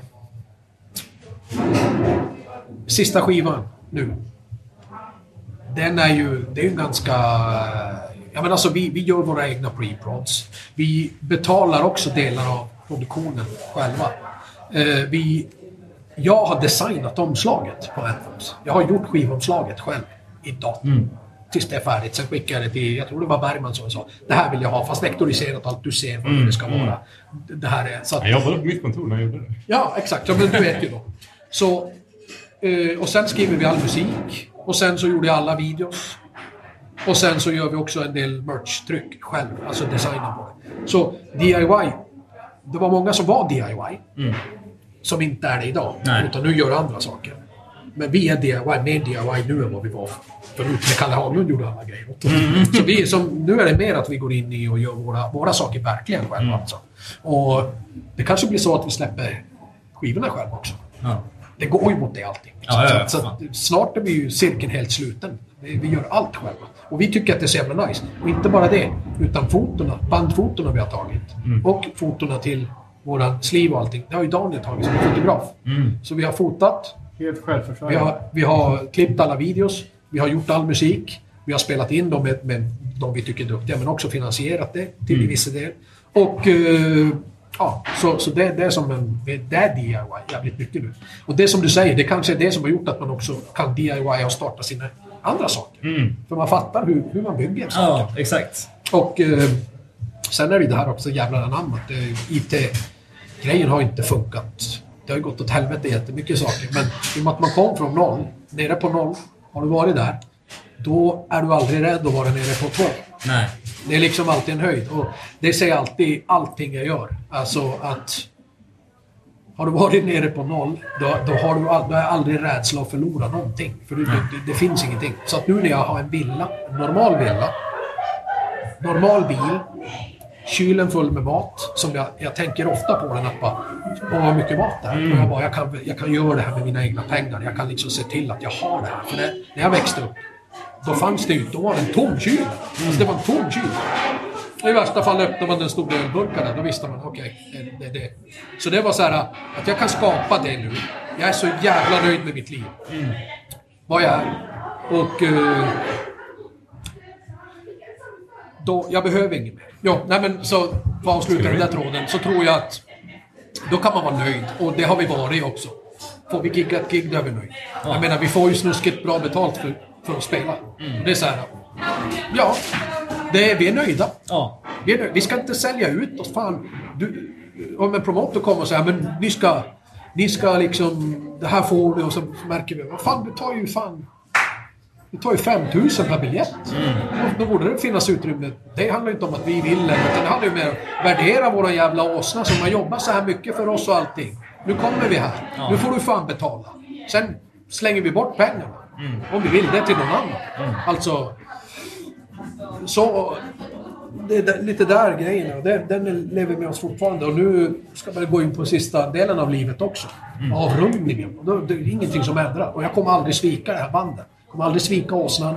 Och det, det så här det blir. Det blir vi säljer inte ut den här skiten. Det, det är liksom, för det handlar ju också om livet. Ska man sitta nu sista delen och bara göra dumheter med det som har varit ens? Nej, nu förvaltar man och gör... Det, det, är, det, det är en... eh, Vi har hållit hela tiden också. Vi har inte lagt ner någonting på grund av olika saker eller för att det inte passar eller vet, nu ska vi göra det här. Utan det, det, det är bara en long intertwined med våra liv. Liksom resa. Och den... Den är där och den är med oss än idag. Vi såg ju här eh, Full Force 2022, Mm. datum planerat. Finns det något mer specifikt i pipen för Raceface? Alltså vi spelar ju Full Force, vi spelar ju Copenhagen. Vi spelar ju Metal eh, Capital i Finland, i Helsinki. Vi spelar Tons of Rock i Oslo. Vi spelar Resurrection i Spanien. Och det är ju de största. Och eh, Full- de är ju bokade. Och sen eh, kanske vi drar någon turné. Vi gör ju bara 10 dagar turné. Vi, vi har ju satt en regel också. Att vi gör 10 dagar och that's it, 10 datum. Och ska vi då göra Europa måste, och, och man tänker sig en månad, då gör vi 10 dagar hem. 10 dagar och så delar vi upp det under hela hösten. Och det är för att det, det är inte viktigast för oss att turnera. Utan, och ska det bli viktigt för oss att göra det, då ska det vara jävligt roligt när vi gör det. Och ska det bli roligt, då ska man inte före det kommer känna någon ångest. Och när du är där så ska alla giggen vara energifyllda. Det får inte bli att det börjar slussa och så går man på autopilot sen, för då, då är då, det, det är inte det vi gör. Nej. Det är inte teaterpjäsen som ska gå hela... Eller det här Abbas setupen som ska gå i tio år eller någon, någon musikal. Utan det här är ju... Det händer. Så då blir det tio dagar och sen för där märker vi att där börjar det bli, kännas lite okej, det börjar bli dags. Då ska man pausa. Sen ska man komma igen. Så att de som kommer och tittar på det, de ser en... De har energin och det, det, är, det är färskt och riktigt. Så... Men Det märker, man både märker och ser och känner ju det också när man ser ett live-gig. så att Det tar ju sin toll också. så Ja men det gör det ju Att absolut. veva sådär hårt Ja, liksom. man, Eh, man tränar ju fan mycket för, för det också. Alltså när det börjar bli turné, då, då tränar man ju på ett annat sätt. Ja. Då börjar man ju träna cardio på ett annat sätt. Man, har, man börjar träna röstövningar. Alltså, man, väldigt gärna för att man ska palla med och för att det inte ska bli för mycket av det tråkiga, jobbiga. Utan Mm. Nej. man ska kunna njuta på scen också. Liksom. Så det är...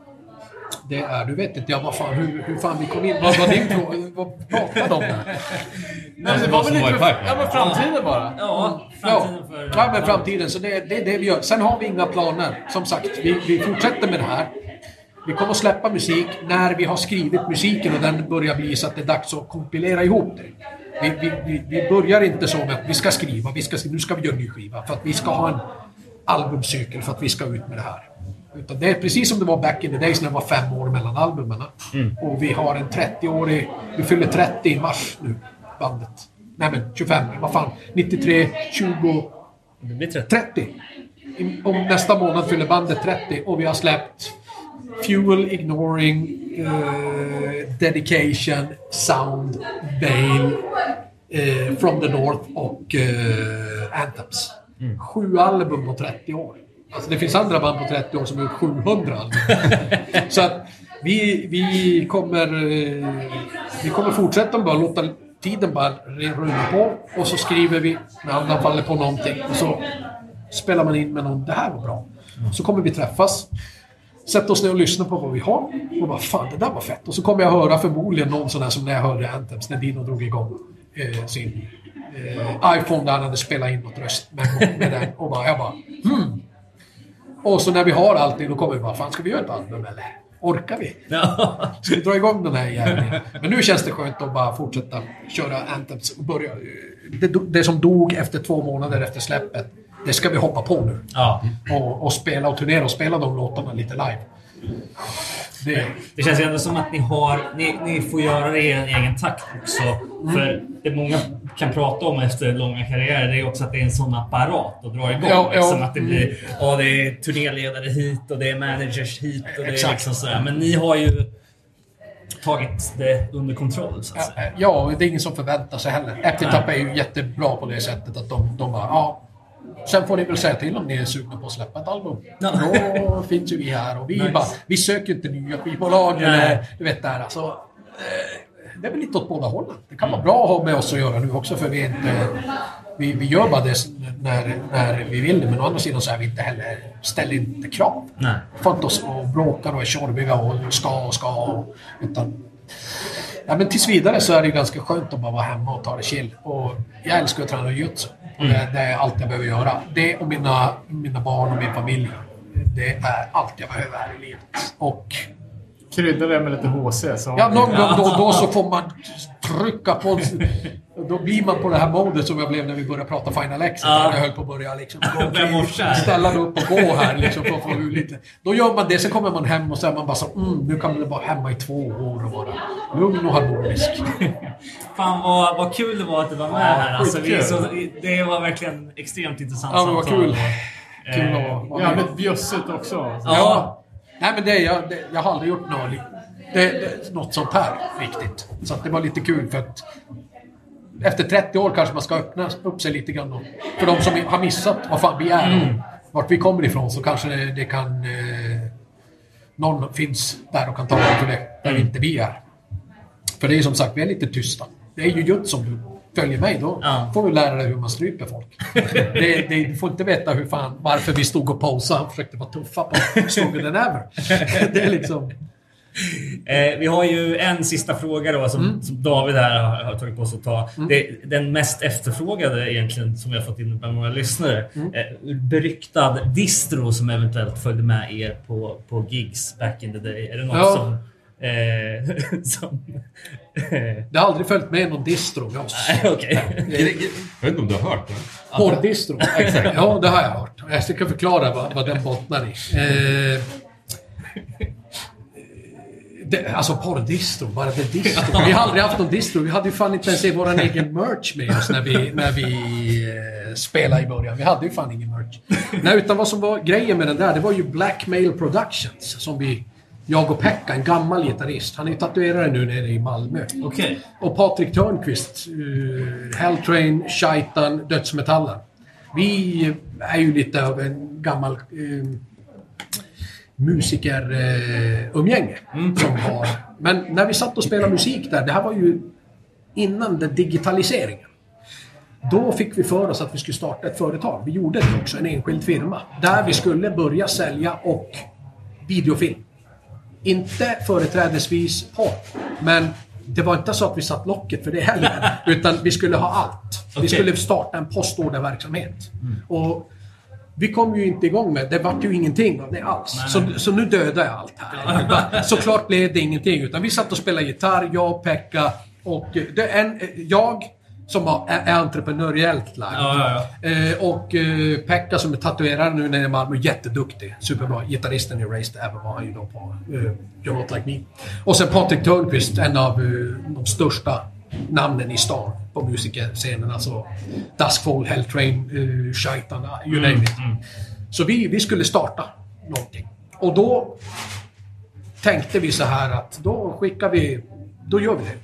Och vi kontaktade lite folk. Eh, även i den här eh, obskyra scenen. Och det var ju en snubbe som ville komma upp och träffa oss. Han var ju så här, nu har jag ett par unga killar och vi kan få in vårt sortiment. Det vart aldrig någon träff eller någonting sånt. Men Nej, nej. vi var, tyckte det var så jävla ball då att vi, för vi hade ju aldrig pratat med någon i några sammanhang. Men vi, vi, vi, vi tyckte att vi hade ju som ett företag.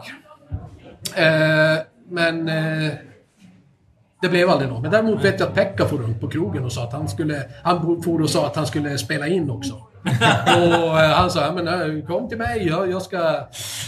Så, så ska vi filma lite grann. Vi sätter upp, han började ljuga upp en ganska stor grej Ja, ja. I, i fyllan här nere. Så jag vet att det snackades någonting om att han var fan, men alltså nu pratar vi om tonåringar. Ja, Nej, ja. men typ alltså, så, så det var ju... Eh, det, var, det var så det var med det. Det var så det var med det. Ja, och vi fick ju massa samples då också. Okej. Så vi fick ju så här omslag av alla möjliga filmer. Alltså vi, vi, det var ju lite det som var grejen, att vi hörde ju av oss. Vi hade som en, en, en... Och hade vi börjat med det så hade det blivit jättestort. Det hade ju blivit då digitalt idag och det var ju som kanske i övergången där.